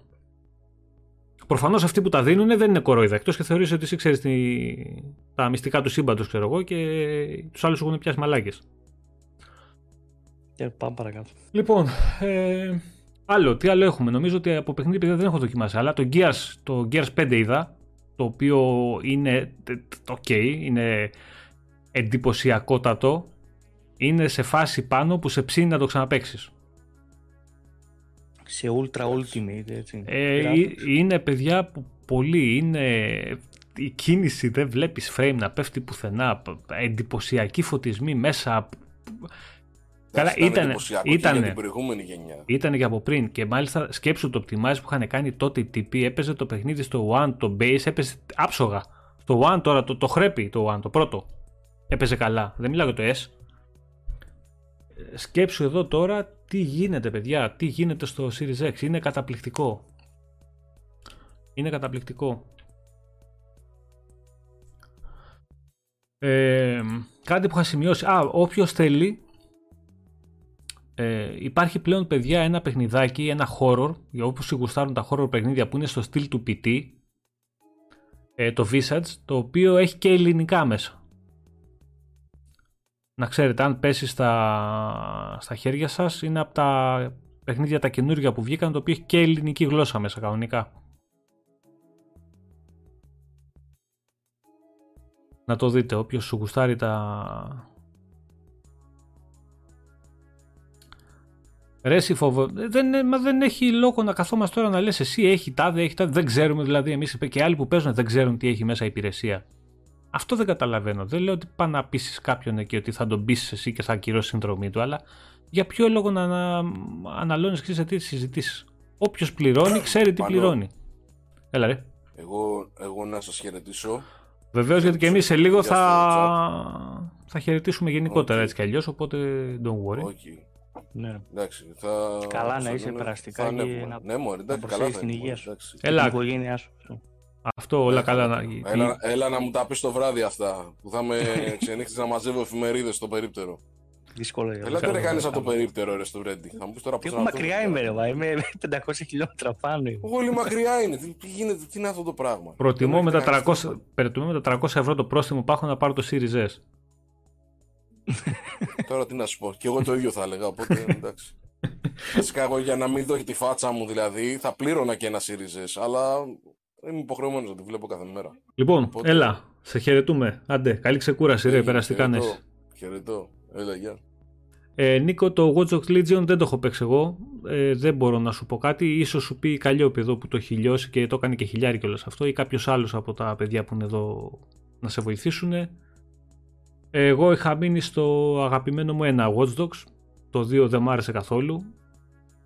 Ε, ε, Visage. Λέγεται. Χρυσοβαλάντι. Κάτσε να στο γράψω και εδώ. Και έχει στο, στο Xbox ελληνικά. Έλα εντάξει παιδιά δεν υπάρχει λόγος να το συνεχίσουμε αυτό. Μια χαρά. Τέλος. Λοιπόν, τι άλλο έχουμε; Τι άλλο, άμα θέλετε κάτι να πείτε, κάτι να ρωτήσετε. Ε... Δεν έχω σημειώσει κάτι άλλο εδώ.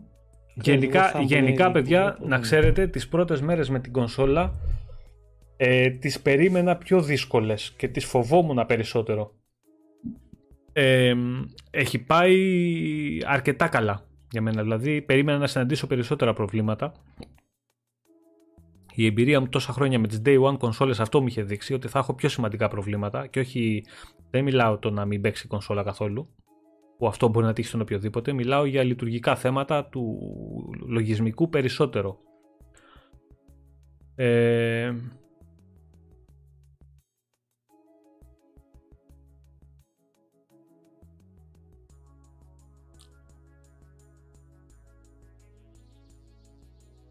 Μέλα, χάθηκες.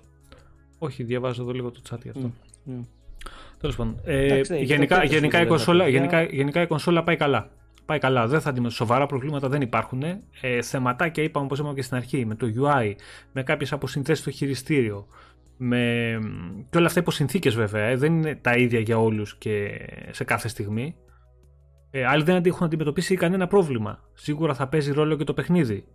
Όπως ε, είναι, είναι πολύπλοκο το θέμα αυτό και εντάξει, πιστεύω στην πορεία θα διορθωθούν όλα αυτά σιγά σιγά. Ακόμα δεν έχει βγει patch μεγάλο για την κονσόλα, δεν έχει βγει. Οπότε το περιμένουμε και αυτό. Γεια σου ρε Αντώνη, ήρθες στο κλείσιμο. Έτσι για το καλό.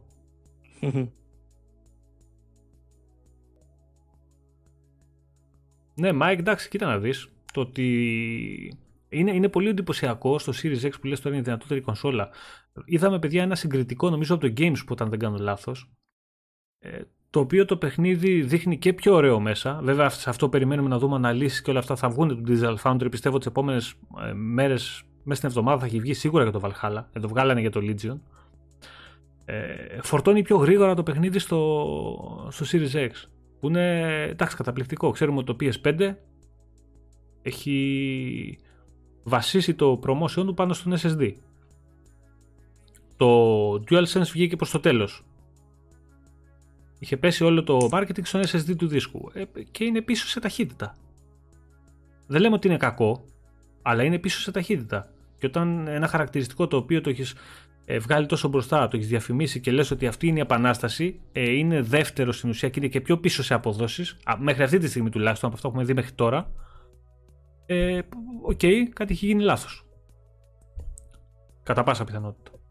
Κοίτα, στην τελική πάλι τα first party θα αξιοποιήσουμε την αξιοποίηση. Μόνο, μόνο, μόνο, μόνο. Στα backwards ουσιαστικά έχασε και στα cross-gen είναι μια έτσι, μια το ένα, μια το άλλο. Εντάξει, πρέπει δηλαδή, να δούμε κιόλας περισσότερα. Δεν έχουμε δει ακόμα πολλά παιχνίδια. Δηλαδή, πόσα έχουμε δει. Το Valhalla είδαμε, το Legion και έχουμε δει κάποιο άλλο που να, οποίος έχει βγει σε κριτικό; Όχι. Έχει μερικές εταιρείες που είναι περίεργες, με θα το κάνουν έτσι, άλλες αλλιώς. Ε, γενικότερα, παιδιά, τα περισσότερα από first party να τα περιμένετε τα, τα μεγάλα τάλματα, που σημαίνει περιμένουμε πολύ, περιμένουμε αρκετά και σε βάθος χρόνου και δίνουν και πολλά, έτσι. Εντάξει, είπαμε. Αυτά. Δεν νομίζω ότι έχουμε κάτι άλλο για σήμερα. Περάσαμε... Ναι, νομίζω... Περάσαμε τις δύο ώρες. Ε, καλά είναι. Καλά. Έλα να πούμε και μία για το χειριστήριο, γιατί δεν είπαμε σήμερα. Το είπαμε βέβαια έτσι στο προηγούμενο βίντεο. Τα grips, το, Εντάξει, το, το βάρος, το συνηθίζεις, το, το συνηθίζεις το χειριστήριο. Είναι αισθητά μικρότερο, δηλαδή το, το, το καταλαβαίνεις. Μπορεί στο μάτι να μην φαίνεται. Ε, το καταλαβαίνεις λίγο στο πιάσιμο και περισσότερο στο σημείο που πέφτουν στις σκανδάλες τα δάχτυλα. Το νιώθεις πιο πολύ. Αλλά έχει καλύτερο grip ε, και οι σκανδάλες και τα κουμπάκια πίσω που έχουν γίνει λίγο τώρα σαγρέ πιάνουν καλύτερα στο χέρι ε, είναι κάτι που το συνηθίζεις. Σίγουρα όσοι έχουν λίγο μικρότερα χέρια ε, θα βολευτούν ακόμα περισσότερο. Ε, όσοι έχουν τώρα παιδιά αυτιάρια αντί για χέρια και τους φαινόταν μικρό το χειριστήριο του, του One, ε, πιθανότατα να αντιμετωπίσουν και πρόβλημα. Δεν ξέρω. Αλλά αυτό έχει να κάνει με τον τρόπο του καθενός, το πιάσιμό του, πώς παίζει και πώς νιώθει το χειριστήριο στα χέρια του. Αν κρατήσουν το παλιό, δεν θα μπορούν να βγάζουν εύκολα φωτογραφίες. Ε, αυτό είναι. Εντάξει. αυτό, αυτό καταλαβαίνω. Ε, το, το κουμπάκι το share, παιδιά, είναι απίστευτο. Επιτέλους. Επιτέλους το βάλανε. Ε, είχαμε αρρωστήσει να τραβήξουμε ένα screenshot, έκανες ολόκληρο αγώνα για να βγάλεις μια φωτογραφία από το παιχνίδι. Πλέον δουλεύει μια χαρά, γρήγορα, ε, δεν κολλάει, Δε, ωραία, ο Γιώργος λέει: Βλέπω στο βίντεο με σκοποβολή, δεν τα πας καλά. Ρε, είναι χάλιο χειρισμός αυτό. αυτό είναι το Duck Hunt. Πώς το λέγανε το παιχνίδι που παίζαμε το πιστόλι έξω από την τηλεόραση στο. Duck Hunt, ναι, Duck ε, Hunt. Πω, πω, πω. Ήδη τέτοια φάση. Ε, το κουμπάκι παιδιά που λέγαμε του Σερ είναι τρομερή μαγιά. Αν μου πεις τώρα ανακαλύψανε το, ξανά τον τροχό; Ξανανακαλύψαν τον τροχό, ναι. Εντάξει, okay. Η Sony το έχει στο DS4 από τη Day One. Και πολύ καλά είχαν κάνει, το είχαν βάλει. Ο Βασίλης λέει, με παιδιά δεν μου τραβάει με το κουμπάκι, λέει βγάζει error. Ποιο κουμπάκι, το χειριστήριο. Το, προφανώς το, το share. Τι να σου πω ρε Βασίλη τώρα. Κάνε μια, ξέρω εγώ πως θέλει κανένα... Μήπως θέλει καμιά τέτοια, καμιά αναβάθμιση το, το controller. Τσεκάρε το λίγο. Ναι. OK, okay, το τσεκάρει αυτό, ναι, μπορεί να παίζει. Δικαιολογίες λέγεται. Λοιπόν, παιδάκια, αυτά σε γενικές γραμμές. θα έχουμε θέμα από εδώ και πέρα. Παιδιά, ξεκινήσαμε, έχει παιχνίδια έρχονται συνέχεια. Ώρες να βρούμε, να τα παίξουμε και να τα δοκιμάσουμε όλα αυτά που θέλουμε, γιατί είναι πάρα πολλά αυτά που θέλουμε να δοκιμάσουμε. Ε, έχουμε, έχουμε, έχουμε να δούμε πολλά. Και γενικότερα έχουμε να δούμε πολλά και από τους πιο ειδικούς στα θέματα, τα τεχνικά, όπως είναι το Digital Foundry που θα βγουν σίγουρα πολλά βίντεο στην πορεία να δούμε όντως και τι κάνουν οι κονσόλες. Γιατί εμείς καλά τα λέμε, αλλά σίγουρα τα νούμερα είναι και πιο σωστά. Λοιπόν, αυτά. Σας ευχαριστούμε όλους για την παρέα. Φτάσαμε πάλι 140 άτομα κάπου μέσα σήμερα, 150 κάπου εκεί. Να είστε καλά παιδιά. Υγεία σε όλους, να προσέχετε. Όσοι βγαίνετε έξω για δουλίτσα και τα λοιπά, προσοχή, γιατί είναι δύσκολα τα πράγματα να πλένουν τα χέρια σχολαστικά, αυτά θα, καθ... θα καθίσουμε να πούμε. ναι, ε, να σου πω κάτι. Απ' τη μία λες δυσκολία, κοίτα τι πάθαμε, τι τραβάμε και πώς μας έχουν καταντήσει. Απ' την άλλη, επιτέλους, να μάθει ο κόσμος να πλένει τα χέρια χωρίς να χρειάζεται να, να σκεφτεί ότι θα αρρωστήσει. Να του γίνει συνήθεια αυτό το πράγμα. Που πήγαινε στο σούπερ μάρκετ και οι άλλοι για να σχολήσει τις τσάντες τα τις έφτιανε. Δηλαδή έπρεπε να φτάσουμε σε τέτοια κατάσταση για να γίνουμε άνθρωποι. Και να μάθουμε να πλένουμε τα χέρια μας και να λειτουργούμε όπως πρέπει να λειτουργούμε. Τέλος πάντων. Λοιπόν, παιδιά, να είστε καλά. Καλή συνέχεια και να παίζετε πολλά και καλά παιχνίδια, ρε. Καλό βράδυ σε όλους. Χαιρετούμε. Τσάω, γεια.